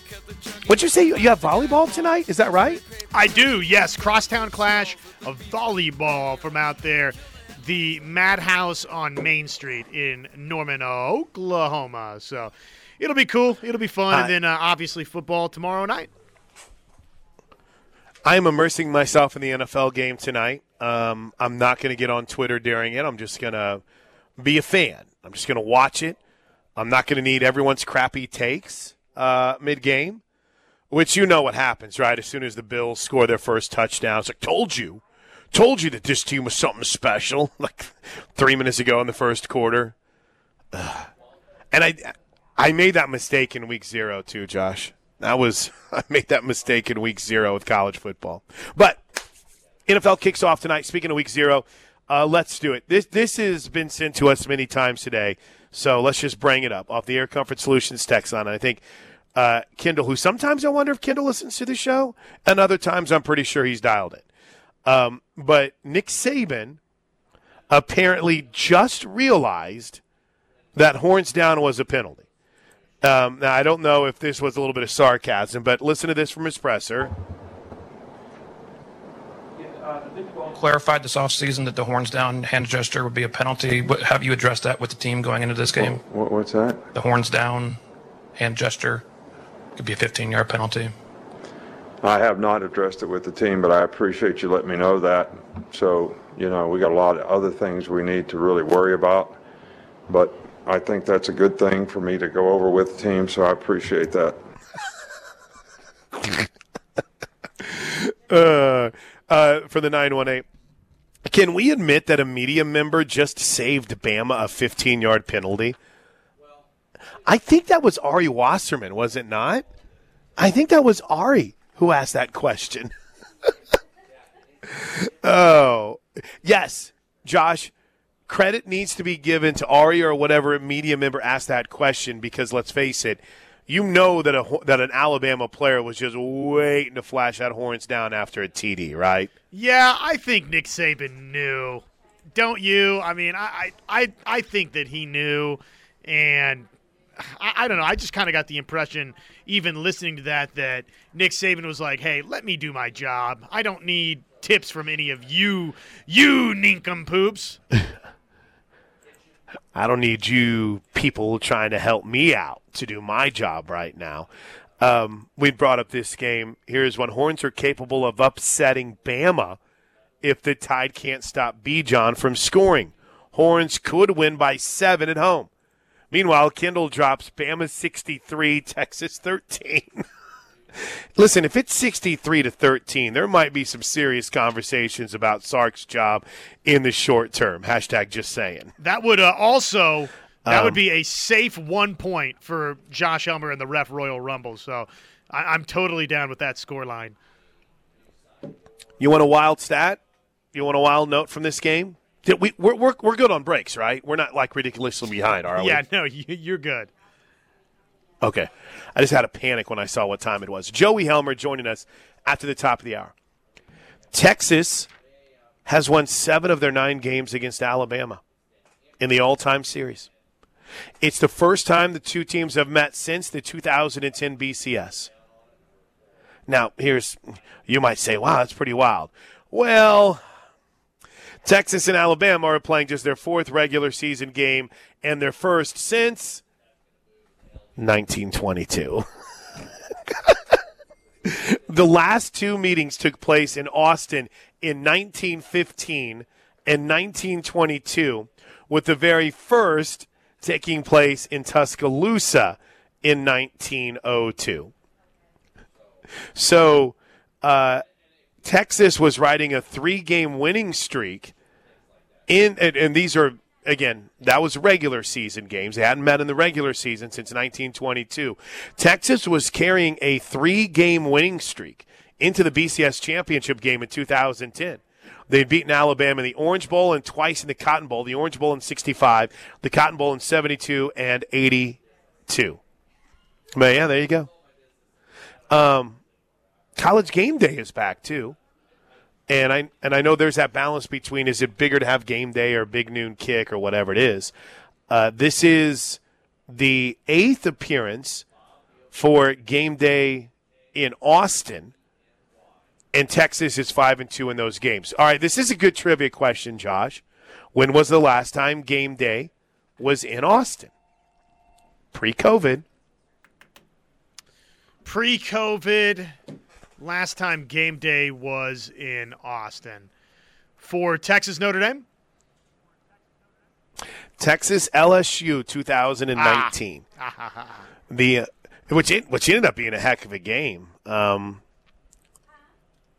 total appearance for game day 19th for the University of Texas. So there you go. Couple of quick notes heading into that Saturday Texas Alabama game, which I think is going to be absolutely fascinating. All right, when we come back, let's drill deep into Oklahoma and Kent State. I mentioned that did a little digging on Kent State last night, learned a little bit more about what the Golden Flashes are going to bring to town. So we'll kind of dive into their depth chart and what we might see on Saturday. Plus, a complete preview of the rest of the Big 12 slate with our man from OUinsider.com, Joey Helmer. He's been at every press conference, he's been at every player and media avail.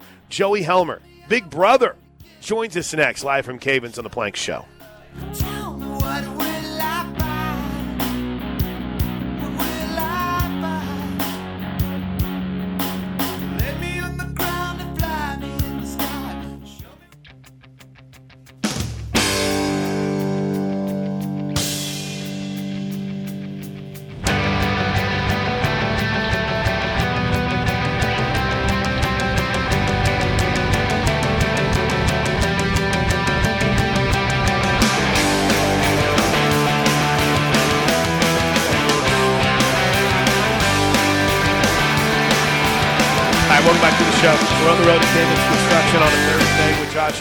Chris Plank. Uh, we're going to have Joey Helmer coming up here in Miramar. Is Joey ready? Uh, yeah, he will be as soon as I call him. Oh, ready? Hour three uh, of the Plank Show always features our Newcastle Casino top five stories of the day. We delay it on Thursday so we can talk to Joey Helmer at 11 a.m. So we'll hit some NFL notes. Um, hey, listen, I, Kent State is such a fascinating team to me, and I brought this up earlier. If Kent State was playing UTEP, I I think that Kent State would be considered the team that I would look at as the favorite.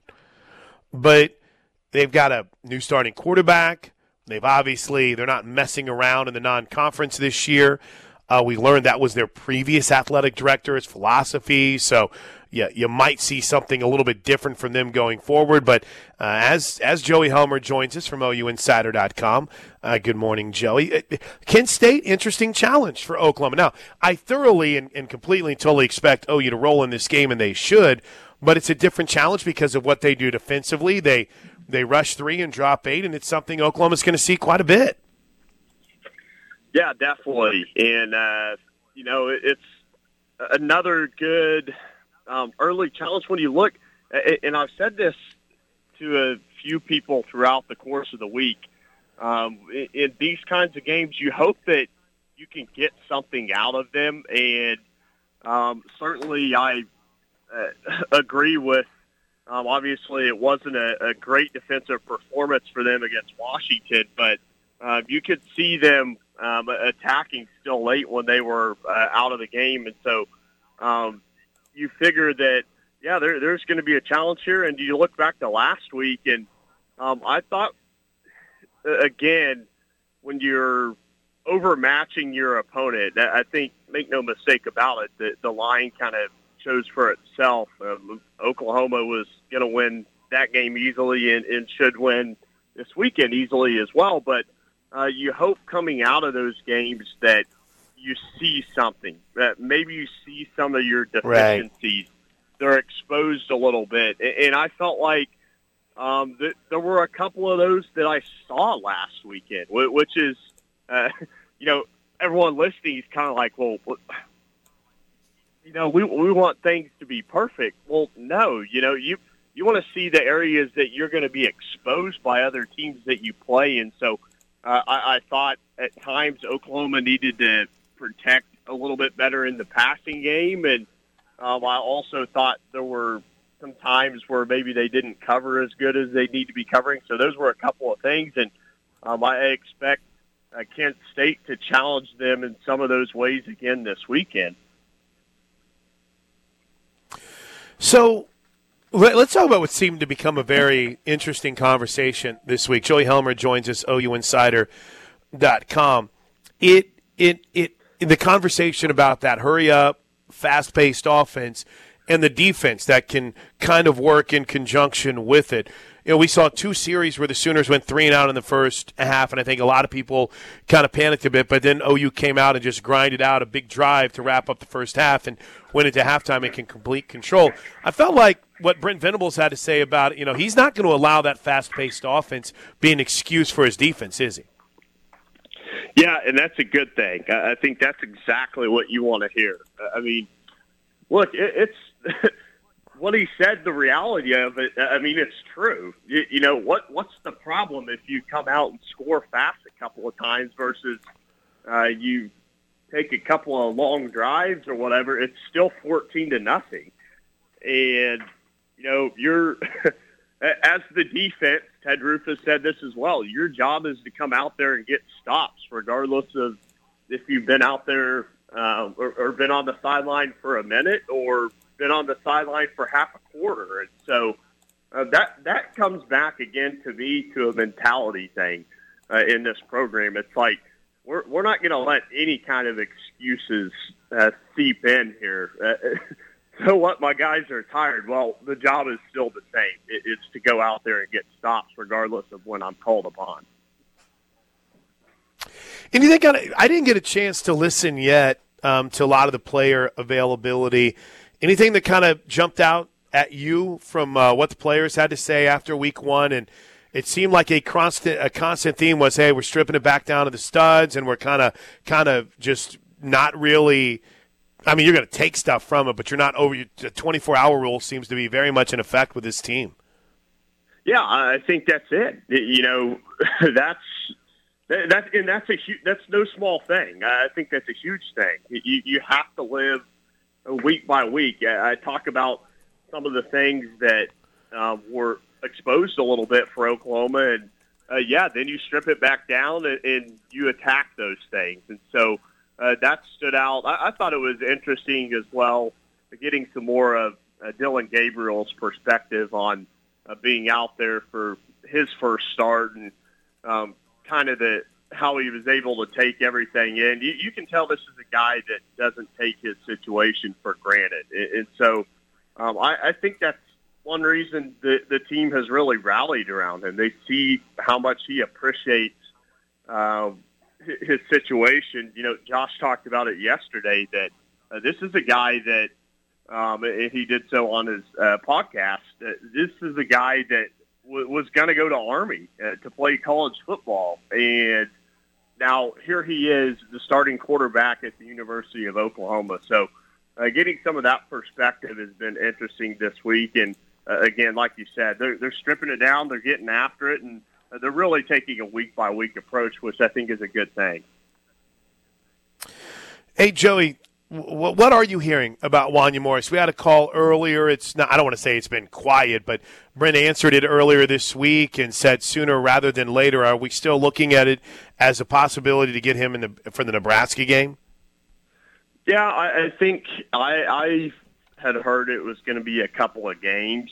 Um, we'll, we'll see if it ends up being exactly that. So uh, they're working through things. I, I did think it was in encouraging that Brent said he's he's been out there at practice. That he, like you said, think it's uh, sooner rather than later. And as I project down the line, it would be nice to have him for that Nebraska game, but it would certainly be really nice to have him the next week against Kansas State uh, when that game's going to be a, a real physical, you know, beat them down in the trenches kind of game. So uh, we'll, we'll see. Hopefully, they're able to work through that and uh, get him back sooner than later. They are going to need him in some of these games going forward. So we've all had these thoughts coming into this season of what Oklahoma would look like, who their top players and uh, performers on both sides of the football would be. So now that you've got one game of evidence in the books, what's one positive that you think you know about Oklahoma with uh, the UTEP game in the books, and then kind of flip that around? And what's something that now all of a sudden maybe you already were concerned, but now you're more concerned about after last week? Oh gosh, that's a good question. Um, I, you, you know, I, I'm very confident in what Oklahoma's going to do offensively. I think there were a couple of three and outs there in the first half, um, and things kind of got bogged down, but they got back on track. They, you know, scored some points and then imposed their will late. Were able to, you know, kind of finish off the game. So I, I think I just, it, it's the collection of players, playmakers that Oklahoma has. Uh, you look at uh, Eric Gray in the backfield and Marcus Major. I thought it was really encouraging seeing uh, what he did the other night. So I, I feel really good about them just as a collective unit. And then um, I, I guess if you had to, to pinpoint a concern, it'd be a couple of those things that I mentioned. Um, I, I do think the offensive line will get it together, but uh, they have to be better in, in pass pro. And then I thought there were some times where, uh, you know, UTEP's quarterback actually played pretty well, I thought. And he did. There were a couple couple of times where there were throws that he made that his receivers didn't come up with, and there were plays to be made. And so Oklahoma needs to kind of, you know, make it to where those those lanes, those avenues, those receivers aren't open in the future. So uh, I think that would maybe be one of the concerns, and I do expect them to get that figured out. But um, if you're putting me on the spot, those are the two glaring things I probably saw last weekend. Right now with Joey Helmer, a couple more from OUinsider.com. This looks like, and I know we got our we got Parker Thune coming up in about what 45 minutes from now, but it looks like Joey, this is going to be a big weekend on the recruiting front for the Sooners again, isn't it? It is. It is, and man, I mean, I won't give up uh, all the names, but there are. Uh, yeah, yeah. There's some guys coming this weekend. Uh, there, there definitely is, and um, I think I will say some guys that Oklahoma should feel confident about they might be getting. So it's it's uh, the recruiting just I yeah it's it's really good right now, and uh, this this is an important weekend as well. Yeah, Cayden Green, one of those names who's coming in this weekend. I will say I found it impressive that the fans kind of laid out. Maybe we should start a Cayden Green chant during the game, and I was like, "That's brilliant! I can't believe we haven't thought of anything like that before." Um, I want to kind of dovetail off what Josh had kind of thrown out there about, hey, things you want to see improve, maybe a guy you're looking forward to. Joey, I'm really in, I'm really intrigued by seeing more of that wide receiver depth. Jeff Lebby talked about maybe wanting to play a few more guys and maybe even, you know, potentially seeing that happen earlier. I think the wide receiver depth is going to be fascinating to see how quickly we dip into that on Saturday. Yeah, definitely. Uh, you look at a guy like Jayden Gibson, who every time I've been out at practice, uh, it's like, oh my goodness, this kid looks nothing like a freshman, and um, you're just rolling so many guys out. I I feel great about the the depth at the receiver position. I, I think it's a tremendous uh, position of strength for them, and um, again, that that gets back to yeah, Josh's question about what do I feel really good about uh, coming out of this first game, and we've haven't seen a number of uh, you know receivers for Oklahoma, and yet um, you feel good about what we did see. So, yeah, th- there's playmakers. I'm excited to see a number of those guys too. Obviously, not Oklahoma specific. And if there's something else you want to add on Oklahoma, then by all means, take it away and run with it. But college football, week zero, week one in the books. We're, of course, just a couple of days away now from week two. So, what what kind of uh, have been some of your just big picture college football takeaways so far? Gosh, um, it'd be nice to to not have an extra point blocked when you're trying to tie the game to send it to overtime. oh, that was crazy the other night. Um, I, you know, I, I wasn't that impressed with uh, Clemson. I, I didn't get to see a ton of the afternoon games um, on Saturday, obviously, but I, I think Arkansas's win over Cincinnati was an impressive win. I'll say that. Uh, and I, I'm very, I'm intrigued to see this weekend if Texas is able to put up any kind of fight against Alabama. Um, that that game obviously has all our attention. What Georgia did to Oregon was incredibly impressive. Um, I we'll, we'll see as time goes on. Is it the deal that well, maybe Oregon just isn't that good, or Georgia's that good. But man, they pounded them, and um, just kind of trying to rack my brain. I, I thought uh, Notre Dame. Um, it looked. I was finishing up my work during that game, and I, I thought for a while that they, they might win that game. I was impressed with how they hung with Ohio State on the road. So uh, that's just a, a few of my takeaways. I'm sure there's plenty of other games I'm forgetting, but yeah, it, was it was an interesting week one, and obviously there were a ton of good matchups.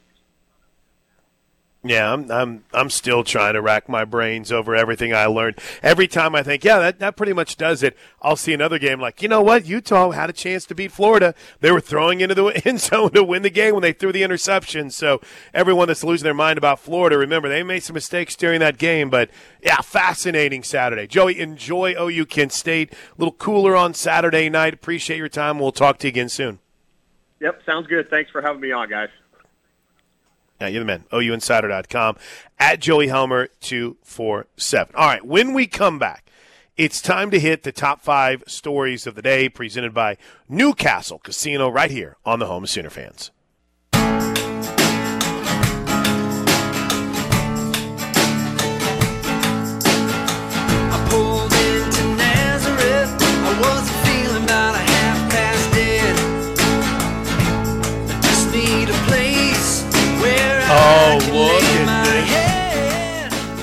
Look at this breaking news from the Ref Royal Rumble, Josh Helmer.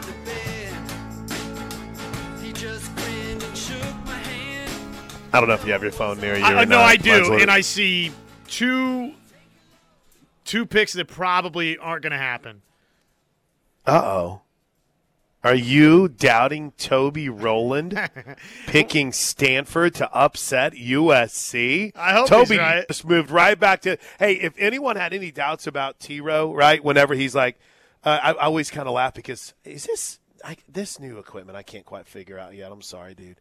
But everyone that was mad whenever Toby tweeted out "Best of luck" to Lincoln and uh, you know appreciate you always being kind with your time, and everyone's like mad about it. He might have just uh, back to that number one spot for, by taking Stanford as his upset special. If, if Josh Helmer, it's a big if, if there was any environment to speak of, any environment to speak of at at Stanford, at Palo Alto, I might, I might get there. But man, there's just not. I mean, even when Stanford was playing for a shot to make the BCS, no one was there. So I don't know. I want to.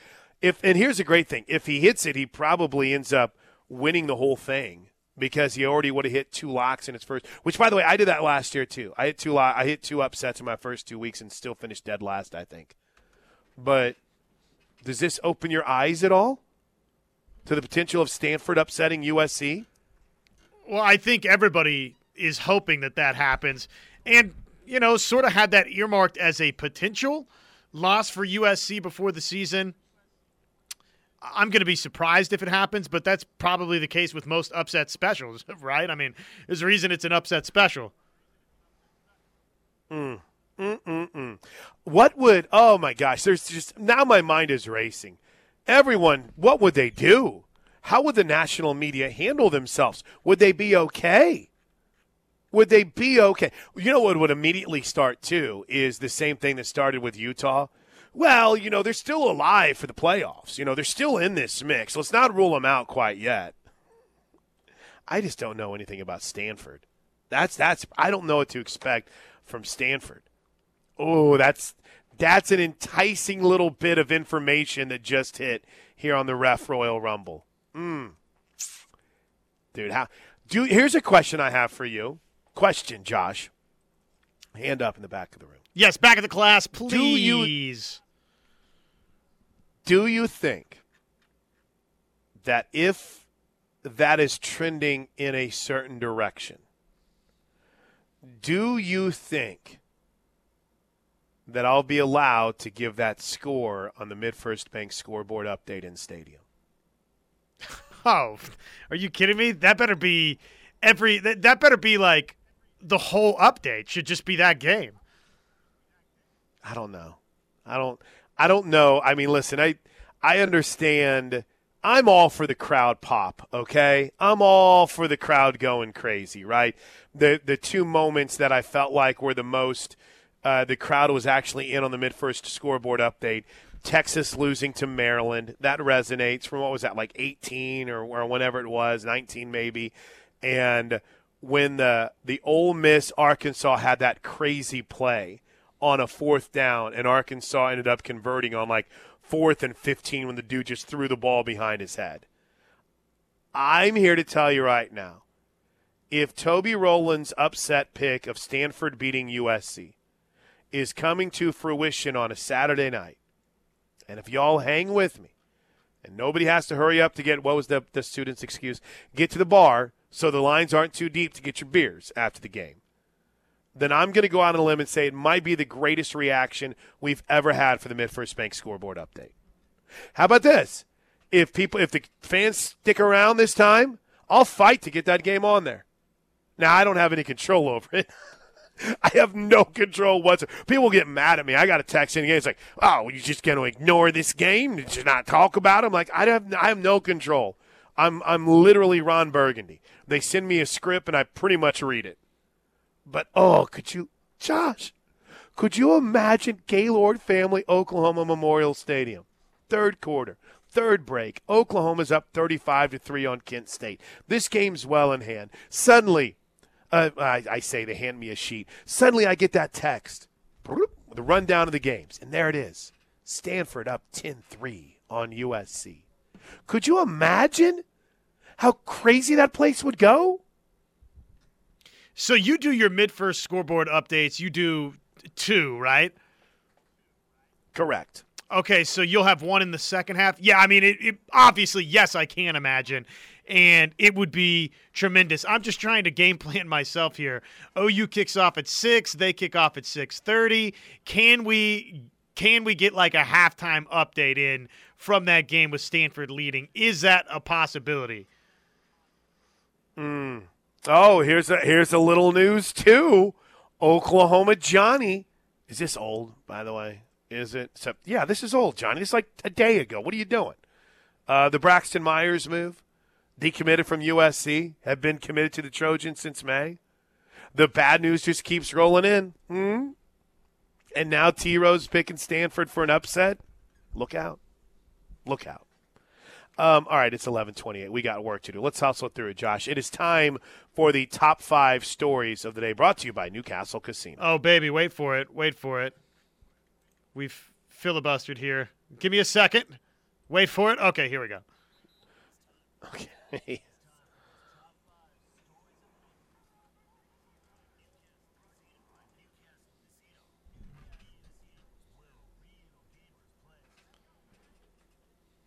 Newcastle Casino. NewcastleCasino.com, where real, R E E L, gamers go to play. Daily happy hours, daily specials. Check them out today. Newcastle Casino. Big story number five. Number five. Big 12 Commissioner Brett Yormark was asked yesterday on potential future conference expansion and what schools would be additive to the Big 12. Well, I don't want to get into the specifics, and I appreciate the question. But obviously, going out west is where I would like to go, entering that fourth time zone. A program that has national recognition, one that competes at the highest level in basketball and football, stands for the right things, is a good cultural fit. Because our alignment right now and the like mindedness of all of our member institutions is fantastic. It's never been better. So I don't want to compromise that, and that's critically important that there is the right cultural fit when you think about coming in and being a part of what we're building here. So, a, a, lot to unpack there, Josh. But in big story number five, I felt like he kind of hedged his bet there a little bit. Well, we're looking for this, but our camaraderie is so tight right now with the 12 that are remaining. You know, if we don't find that fourth time zone, which, by the way, the fourth time zone would eliminate Arizona and Arizona State. That to me sounds like an Oregon, Washington, Stanford, Cal kind of a conversation, right? But – I, I mean, if that's you kind of had your bet, and it doesn't sound like there is one of those specific programs that he's targeting. But now, do you also come away and say, "Huh, hmm, is this a situation where now, if they don't add anyone, is it viewed as a disappointment?" Yeah, maybe to some degree. I mean, it's going to be dependent upon really kind of what the Pac 12 TV deal looks like, what the Big 12 TV deal looks like, and if the Big 12, yes, can raid the Pac 12. I mean, I think all of those things are going to mesh together, and how that plays out, that's sort of how this thing's going to get judged for Yormark, whether or not he's successful here. If if the Big 12 stays together, though, I mean, just point blank, if he keeps the Big 12 from getting raided, and 15 years from now, we're talking about these same 12 teams for the Big 12 conference being together, then it's a success. Right. Then then that's a success for Yormark. Yep. All right, let's do a big story number 4. Number 4. Big news this morning. Dabo Swinney has signed a new deal with the Clemson Tigers. It is a 10 year, $115 million contract. It keeps him with the Tigers through 2021, and he enters the 10 million dollar per year club. It is also the largest college football coaching contract by total compensation. Big story number three. Number three. We get news this morning about the injury to Matt Stafford and exactly how deep rooted that injury was. Uh, this offseason, he underwent a procedure, according to Adam Schefter this morning, which um, helped him deal with the pain that he experienced last year. Along with the procedure, Stafford also received an injection in his as he treated an injury that Rams coach Sean McVay had previously referred to as a little bit abnormal for a quarterback. Sources reporting through Adam Schefter this morning that Stafford feels better today than he did at this time last year, something the quarterback appeared to confirm on Sunday when he said there were no limitations on his elbow, which gets us to big story number two. Number two. The start of the NFL season is tonight.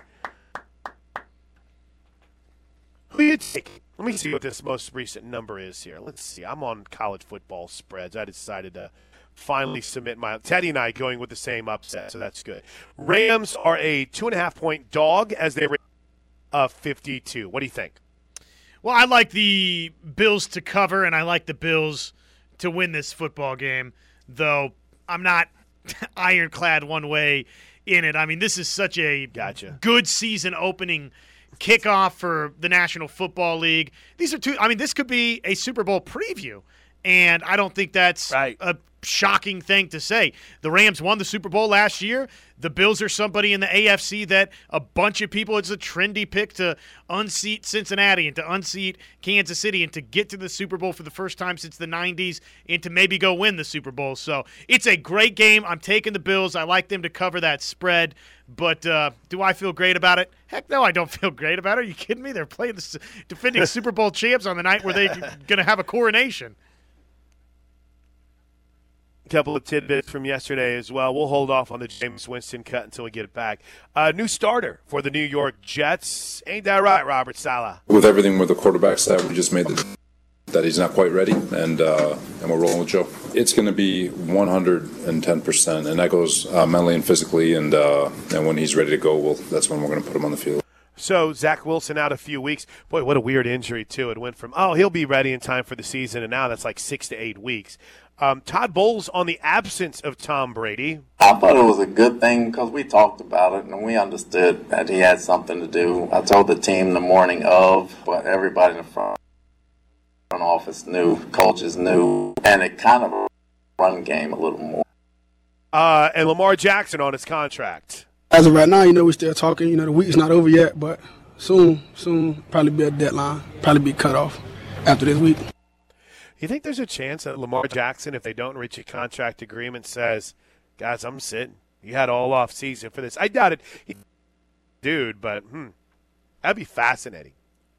And change my pick as to who wins the AFC North. I really hope that Lamar Jackson's like. I really hope that doesn't happen this week because they're my survivor picks. I really need him to play. uh, hey, I think with Hunt, they'd still be Joe Flacco and the Jets. It gets big story number one. Number one. Number one. Number one.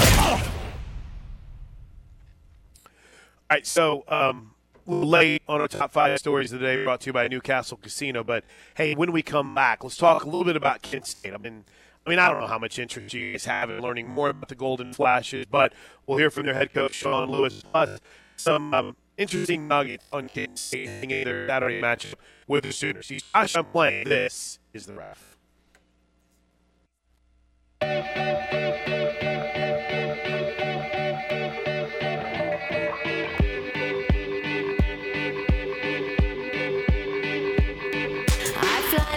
Back with you.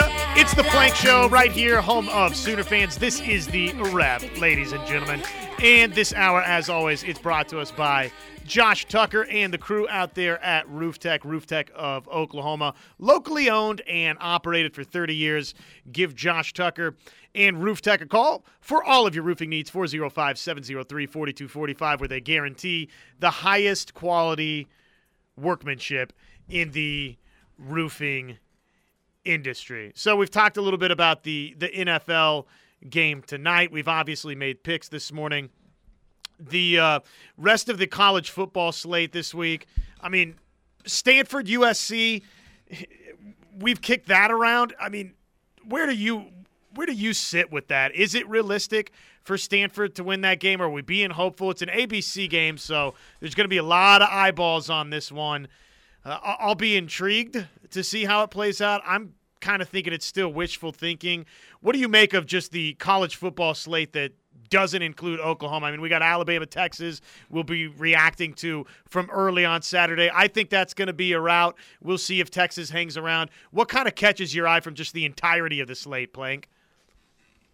Yeah, I mean, listen, we'll get. I guess we'll get to this Kent State stuff here in a bit, but I I don't really see much from Stanford, and and I kind of was digging during the break. I'm not going to lie, I, I hadn't paid much attention to them in week one because they played such a lower level opponent, but they took care of business. I do think it's wishful thinking. Timothy in Kansas City checked in on the Air Comfort Solutions text line. Go Stanford plays ball control, which is Lincoln Riley's kryptonite. I mean, how many kryptonites does this dude have? There's ball control. There's uh, rush three, drop eight. I mean, for Superman, uh, there's a lot of there's a lot of kryptonite on that front. It seems, but I, I'll tell you what. I think every game in the Big Twelve, outside of obviously OU, Kent State, and what is it, TCU and Tarleton? Is that right? I think Tarleton State is TCU's matchup. But I think every other game in the Big 12 is a banger this week. I really do. Um, you know, I, Arizona State's not very good, but Oklahoma State has shown an ability to to kind of struggle a little bit in, in early season games like this. Now they were dominating. They were dominating last week against Central Michigan, and then just the bottom absolutely fell out. But Alabama Texas is interesting to me right? I mean, we've spent a lot of time talking about that. In fact, here was Steve Sarkisian about the, the, the, mental approach to the game this weekend for the Longhorns. I think the biggest thing for us is be enamored with us. You know, I think one of the real challenges, like as, as Kurt just touched on, I think you can get caught up in being worried about Alabama.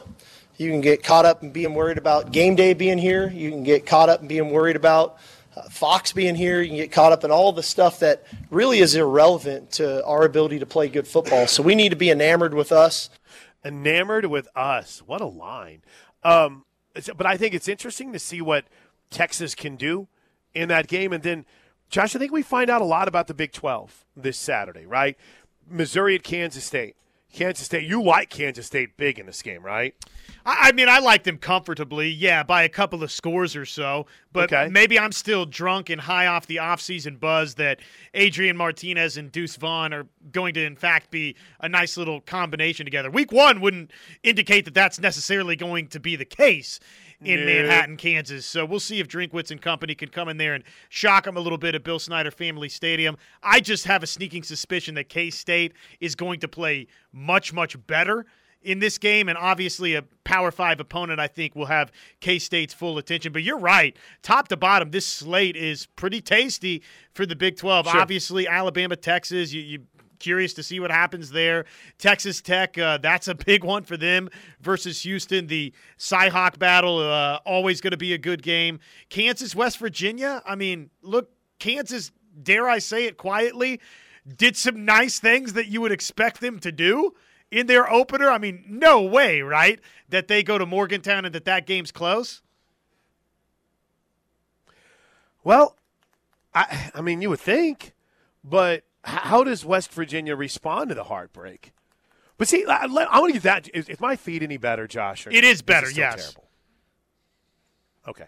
Well, uh, real quick before I get to Kansas, West Virginia, big week for the Big 12, the non-conference games. I mentioned Missouri, Kansas State, Houston, Texas Tech. Right. All of this preseason fluff on Houston. Uh, goes out the door if they can't compete with Texas Tech, who, by the way, is a three and a half point favorite. This will probably be the year that many would think that Iowa State has its best shot to beat Iowa based on what we saw in week one after last year was the best shot to beat Iowa with a preseason top 10 ranking. How does Iowa State handle things? And then, you know, I've been bullish on Baylor kind of backsliding a little bit this year. But if they go on the road and they beat BYU and start out with an impressive win against a veteran team like BYU is, look out. And yeah, you hit it on the head, dude. Kansas and West Virginia. How does West Virginia reply to the heartbreak of last week? Does it does it rally the troops? Do they do they come together and realize, dang man, we're close. We're we're close to being I know many of you are tired of hearing about being close, but we're close to being a good team. Does it rally everyone or does it end up as a situation to where they they gave it their best shot and it's deflating, and Neal Brown's lost some of that locker room? I, I don't know, but I think you know Saturday night could be a good indication. If they smoke Kansas, then all right, there we go. Neal Brown's got them. They they're they're going to be okay. But if Kansas goes in there, Josh, and keeps that game tight, you're right. I mean, things could go south really quick up in Morgantown. Daniels v. Daniels at uh, quarterback in that game. Little little interesting deal. Just uh, last week for West Virginia, it was ex USC quarterback versus ex USC quarterback. So West Virginia's got this weird quarterback matchup streak going here back to back weeks to open the season. Very weird. Uh, a couple quick air cover solutions. Text uh, Shane the Train in Newcastle. Kansas beats West Virginia by two touchdowns. I whoa. I kind of the, No. the reason I I mentioned that is I don't know. Then again, you're listening to somebody that. If you recall on last uh, week's OEC Fiber Football Friday, I told you, man, oh, well, Oregon, you know, they might keep this thing close versus Georgia. And then they gave up seven consecutive touchdowns to start the game. So anything that I say about Kansas and West Virginia, and look out, Kansas, they might go to Morgantown and make this thing a little more interesting than you think, take that with many a grain of salt. Okay, listen. F- first of all, you weren't alone in thinking that Oregon had a chance to keep that game close. So whatever you do, please, please, please don't beat yourself up over that one. And number two, number two, um, I, I like it. I absolutely like it. I, I, would be here for it. Uh, for the 405, the Oklahoma State line was Oak State by 12 and a half. It's now down to 10. Well, again, I, I think a lot of people just are box score watching with Arizona State. I think if you watched Arizona State in Northern Arizona last week, that is a team that Oklahoma State should beat handily. Uh, and then Jay from Medill writes, "Will Pat Fields be active to face USC?" Well, he was last week. Had three tackles for for Stanford in their 41-10 win over over Colgate. So maybe maybe you found something. Maybe you found something there that is a a, a little bit of an extra juice for Stanford, where maybe a lot of people are having to spend many a many a minutes breaking down Oklahoma game tape. Not only would Stanford do that, but in their graduate transfer, that's their starting nickel, Pat Fields.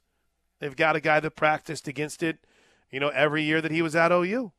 Look at you, Jay from Medill, trying to find the advantage for Stanford.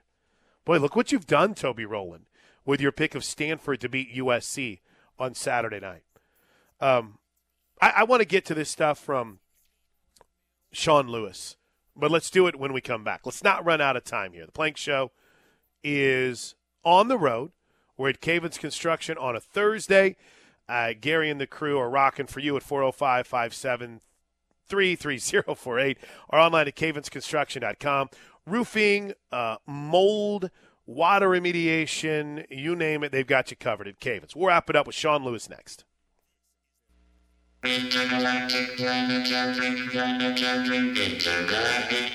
right,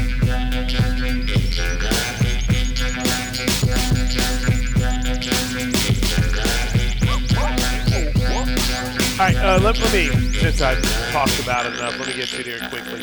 It's a Plank Show right here on the ref. I think everyone's kind of done with Sark, though. This did kind of crack me up for the 405. We need to be enamored with us. Is that advice that ever needs to be given to someone from Texas? Is that not the very definition of a Texan? Listen, I'm just here to tell you. You got to be enamored with yourself. We got to be enamored with us. uh, all right. Um, can we hear from Sean Lewis? Here was the Kent State football coach's opinion of the Golden Flashes after week one.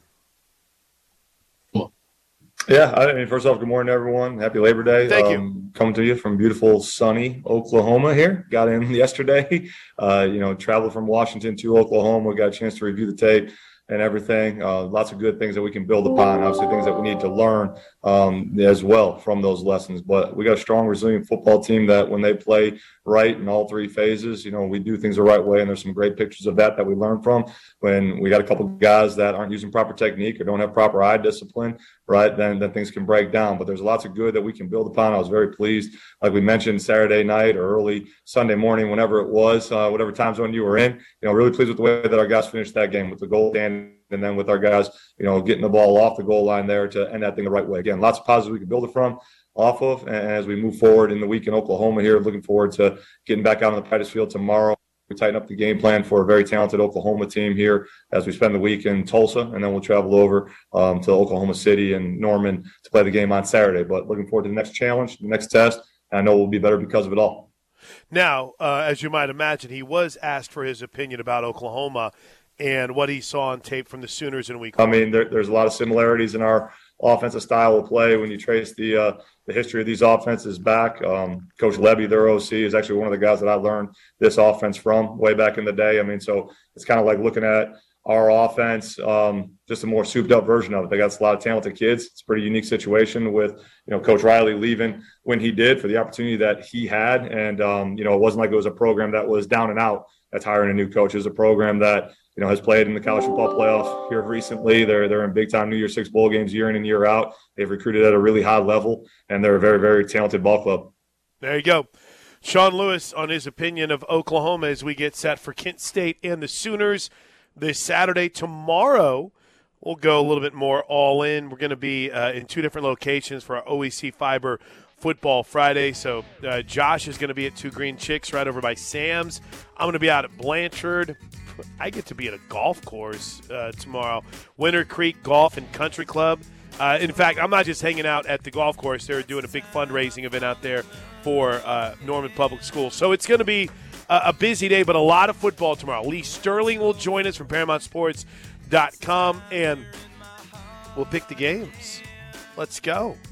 Uh, everyone have a great rest of your Thursday. Uh, Steely and Thune at noon are next. See you back here tomorrow on the Home of Sooner fans.